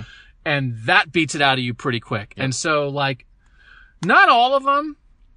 I would say the vast majority of college athletes are like good dudes. I would say the majority of millionaire pro athletes are a-holes. And so like when you're around that a lot, it's like, okay, well, like whatever fandom is like, man, these guys are a lot to handle. And you know what? If I was a millionaire, I, I'm not a millionaire and I'm an a-hole. So it's like you get older and you're not as nice and the world, whatever, and you look out for yourself and you're not afraid to be a jerk to people. So I, I never once, like it's weird almost, but it's almost across the board for me. I just, I don't even have that for the teams that I am supposedly a fan of anymore. It's been beaten out of me and like maybe some people would think that's bad, but I'm okay with it. i I'm like al- movies. I'm also the same age as like the people I cover on a daily basis. So Right. like I might go out like in the, if I'm out with my friends in the summertime, I'm liable to see Chase Young in the same place I'm at. So like I mean it's not like I'm covering Troy I'm seven covering Troy Smith. Then maybe there's a little bit, but like no. One time I went to BJ's Brew Pub and I saw Corey Linsley there. Saw J- Jashon Cornell out like before the season started. Um, Weird. All right, we're going to do a last couple things and then we're going to do a last thing. Bye week question in the 316 over the past five years, has it been harder to be a Browns fan or a Michigan fan? That's Billy from Kansas. Michigan fan because Browns fans are used to losing. Michigan fans are used to being lo- used to being good. And I think being okay when you're used to being great is harder than being bad when you're used to being bad. So like, I almost think some of this hap- happening with the Browns is almost harder because there's expectations. It had been beaten out of Browns fans so much. Well, I also think like Michigan, it's not like they're only winning six games a year. They also keep getting, they also keep having pretty good years, but can't win the game that would make them great seasons. And like they get their hearts broken more where it's like Right. Browns fans have already had their hearts ripped out so that it can't be broken. Um, Browns broke my heart, Doug. Please give me three days before contacting me. That's from the 513. Let's do this last. Uh, Tyler Shoemaker. We can't have a podcast without him. 864. I thought Northwestern could potentially be a tough game. I no longer think that. Do you think Ohio State is spending this time specific, this week specifically on Wisconsin? Like in the bye week, sometimes you can get ahead in game prep. We don't know let's let Nathan, Nathan, you were sort of on the maybe Northwestern as a tough game thing with the way things have evolved and we change our evaluations the way things evolve. Are you thinking Friday night at Northwestern after the bye week could be tough? No, I mean, I, I now know with six weeks of knowledge that Ohio State is better than I thought they were going into the season, and I think Northwestern is not as good as I thought they might be going into the season. Not that I thought they were going to be great necessarily, but I also think again, it's very dangerous to start looking too far ahead. Um, Northwestern's also got a bye week this week. I don't like using bye week. Oh, they off do? week. Yeah. Yes. They're both off. wow. Pretty sure they're both off this week. And so they've got an extra week just to prepare for Ohio State. And they sure as heck ain't looking past Ohio State. This is their, their big chance. So, um, I, I would, I, I think this week is again, it's more about, I don't know how much they're doing schematically preparing for anybody this week. I think there's, you know, there's a lot of talk today about introspection, self-evaluation, recuperation, both physical and mental, just getting guys off their feet, getting, letting guys rest, letting guys just go have lives away from football for a couple days later this week. I think all those are more important to potentially beating Wisconsin than having film sessions about Wisconsin or certainly having reps about things that would apply only to Wisconsin and not to Northwestern. I think the coaches might be taking a peek at Wisconsin. Coaches maybe, coaches maybe, but as far as like players, I don't think that I happens. think 'Cause the they know- Gonna be, I think some of these players are going to be watching Wisconsin. But I, I don't think it'll happen in practice. It could be But I think in some of the film session stuff, I think Yeah. there's going to be some stuff of, could you know what, you know, if you do your thing against Northwestern, you're going to win. Not only is Wisconsin better, Wisconsin also does a specific thing. Yes. All right. That is not what Northwestern does. That is not basically what anybody does. I think that's basically we're at two hours. So I am giving people permission to turn off the podcast. We're going to end it with a little bit of the discussion of my venture to the mock committee in Texas to do this playoff thing. We have a question about it. I'm curious if Steven and Nathan have any questions about it. I've written two stories about it. I'm going to write one more story about it. So if you don't care about the mock committee selection, that was Buckeye talk. You can leave. No offense. If you want to hear about this a little bit, this is like the bonus part. Um, let's, and I've, I've written about it extensively. After going to the mock committee from the 614, what does this Ohio State team have to do to cement itself into the playoff? Also, what would you most like to change about the process other than simply moving from four teams to eight? I think we've sort of discussed this. We've talked about a lot of playoff stuff. They are building up equity. They are in really good shape as long as basically the whole playoff isn't undefeated teams. And the SEC is always an X factor. It, they're doing what the 2015 team did not do. And they, and they're doing what the, as long as they don't have two losses, if they're a one loss team, they have looked so good.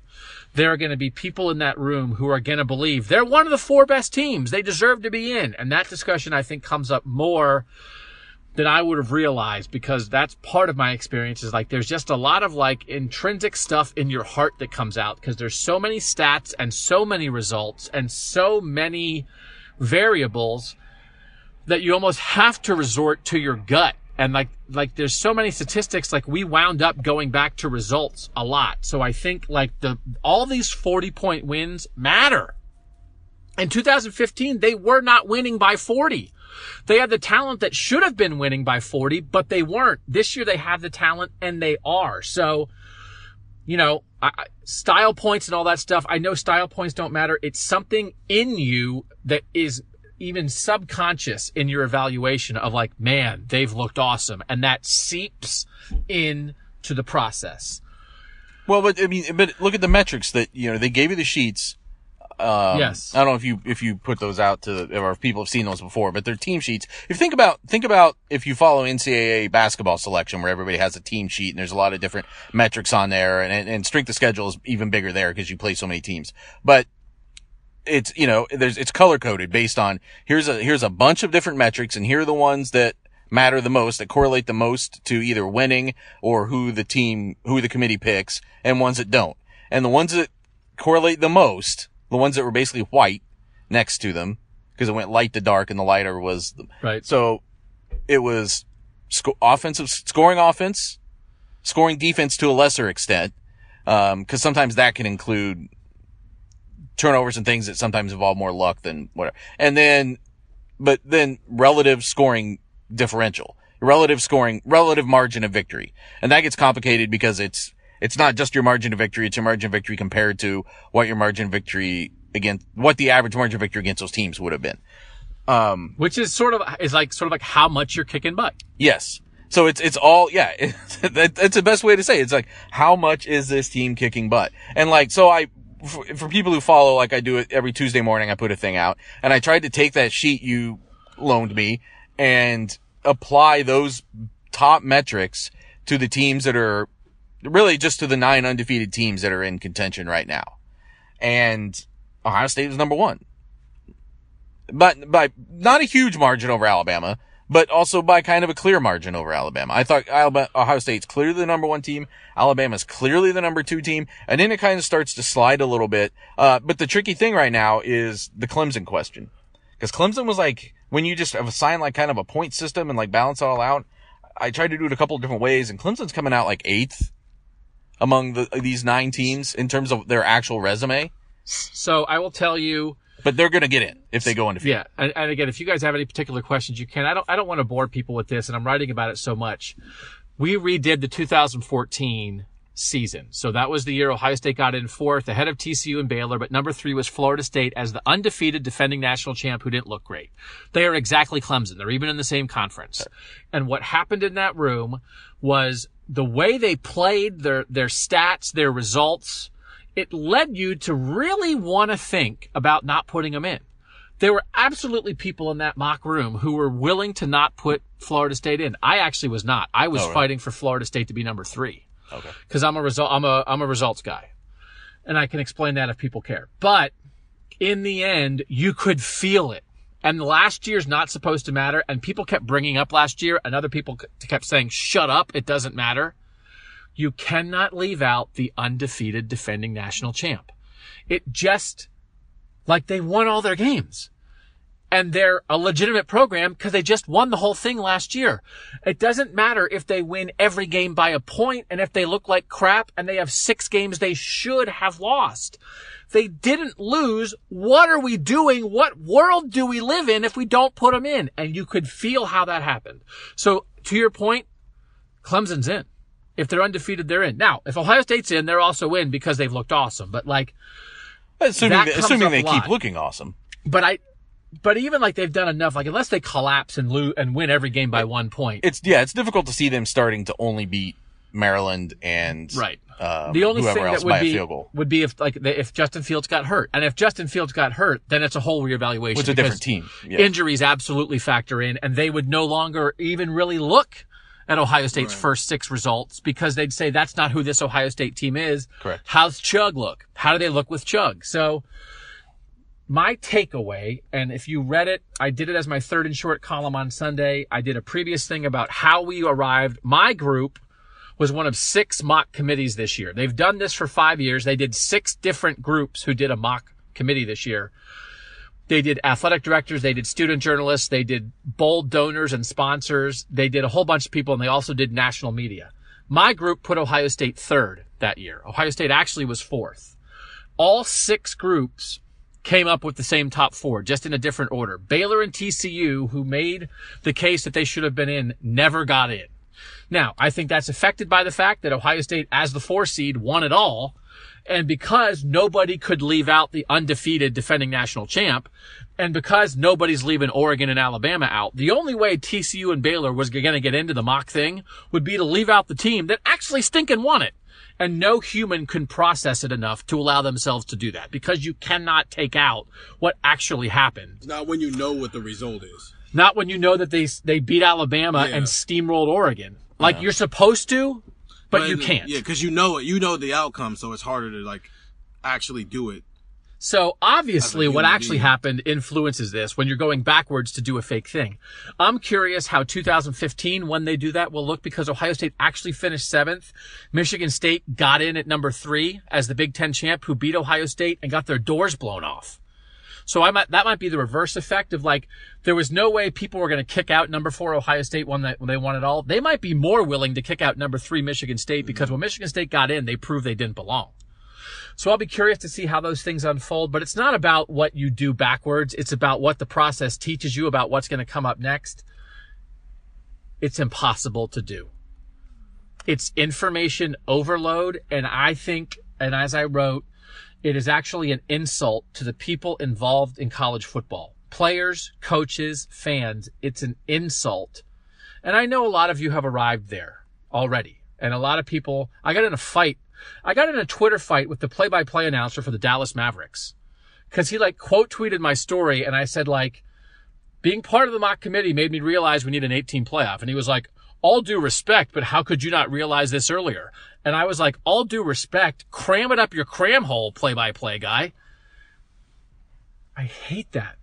Don't all due respect quote tweet me. That, I, I would rather you punch me in the face than the, than you all due respect quote tweet my story. Like, this just disagree with me, but don't use my tweet. I'm not coming to fight with you. Don't make a point off my work, you frickin' play by play guy.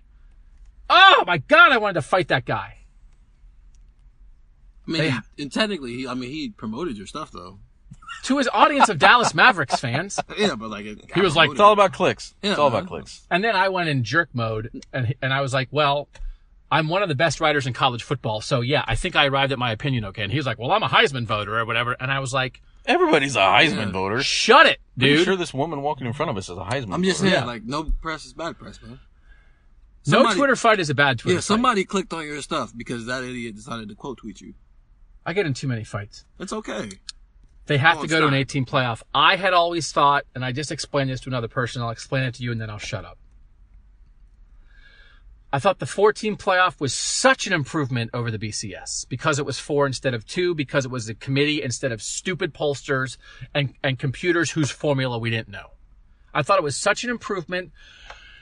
And I thought the wear and tear on the players of an eight game playoff, I thought the logistical stuff of figuring it all out made me think, you know what? This four thing is okay. It's not perfect, but it's okay. Are you guys four or eight or have you had strong Eight. opinions or? Oh, I'm I, I'm at least eight. I've been at eight for like even before I had this job. So So, the, yeah. the point to me is that I was a person who was okay with four. I hated the BCS and I hate poll voters. Yeah.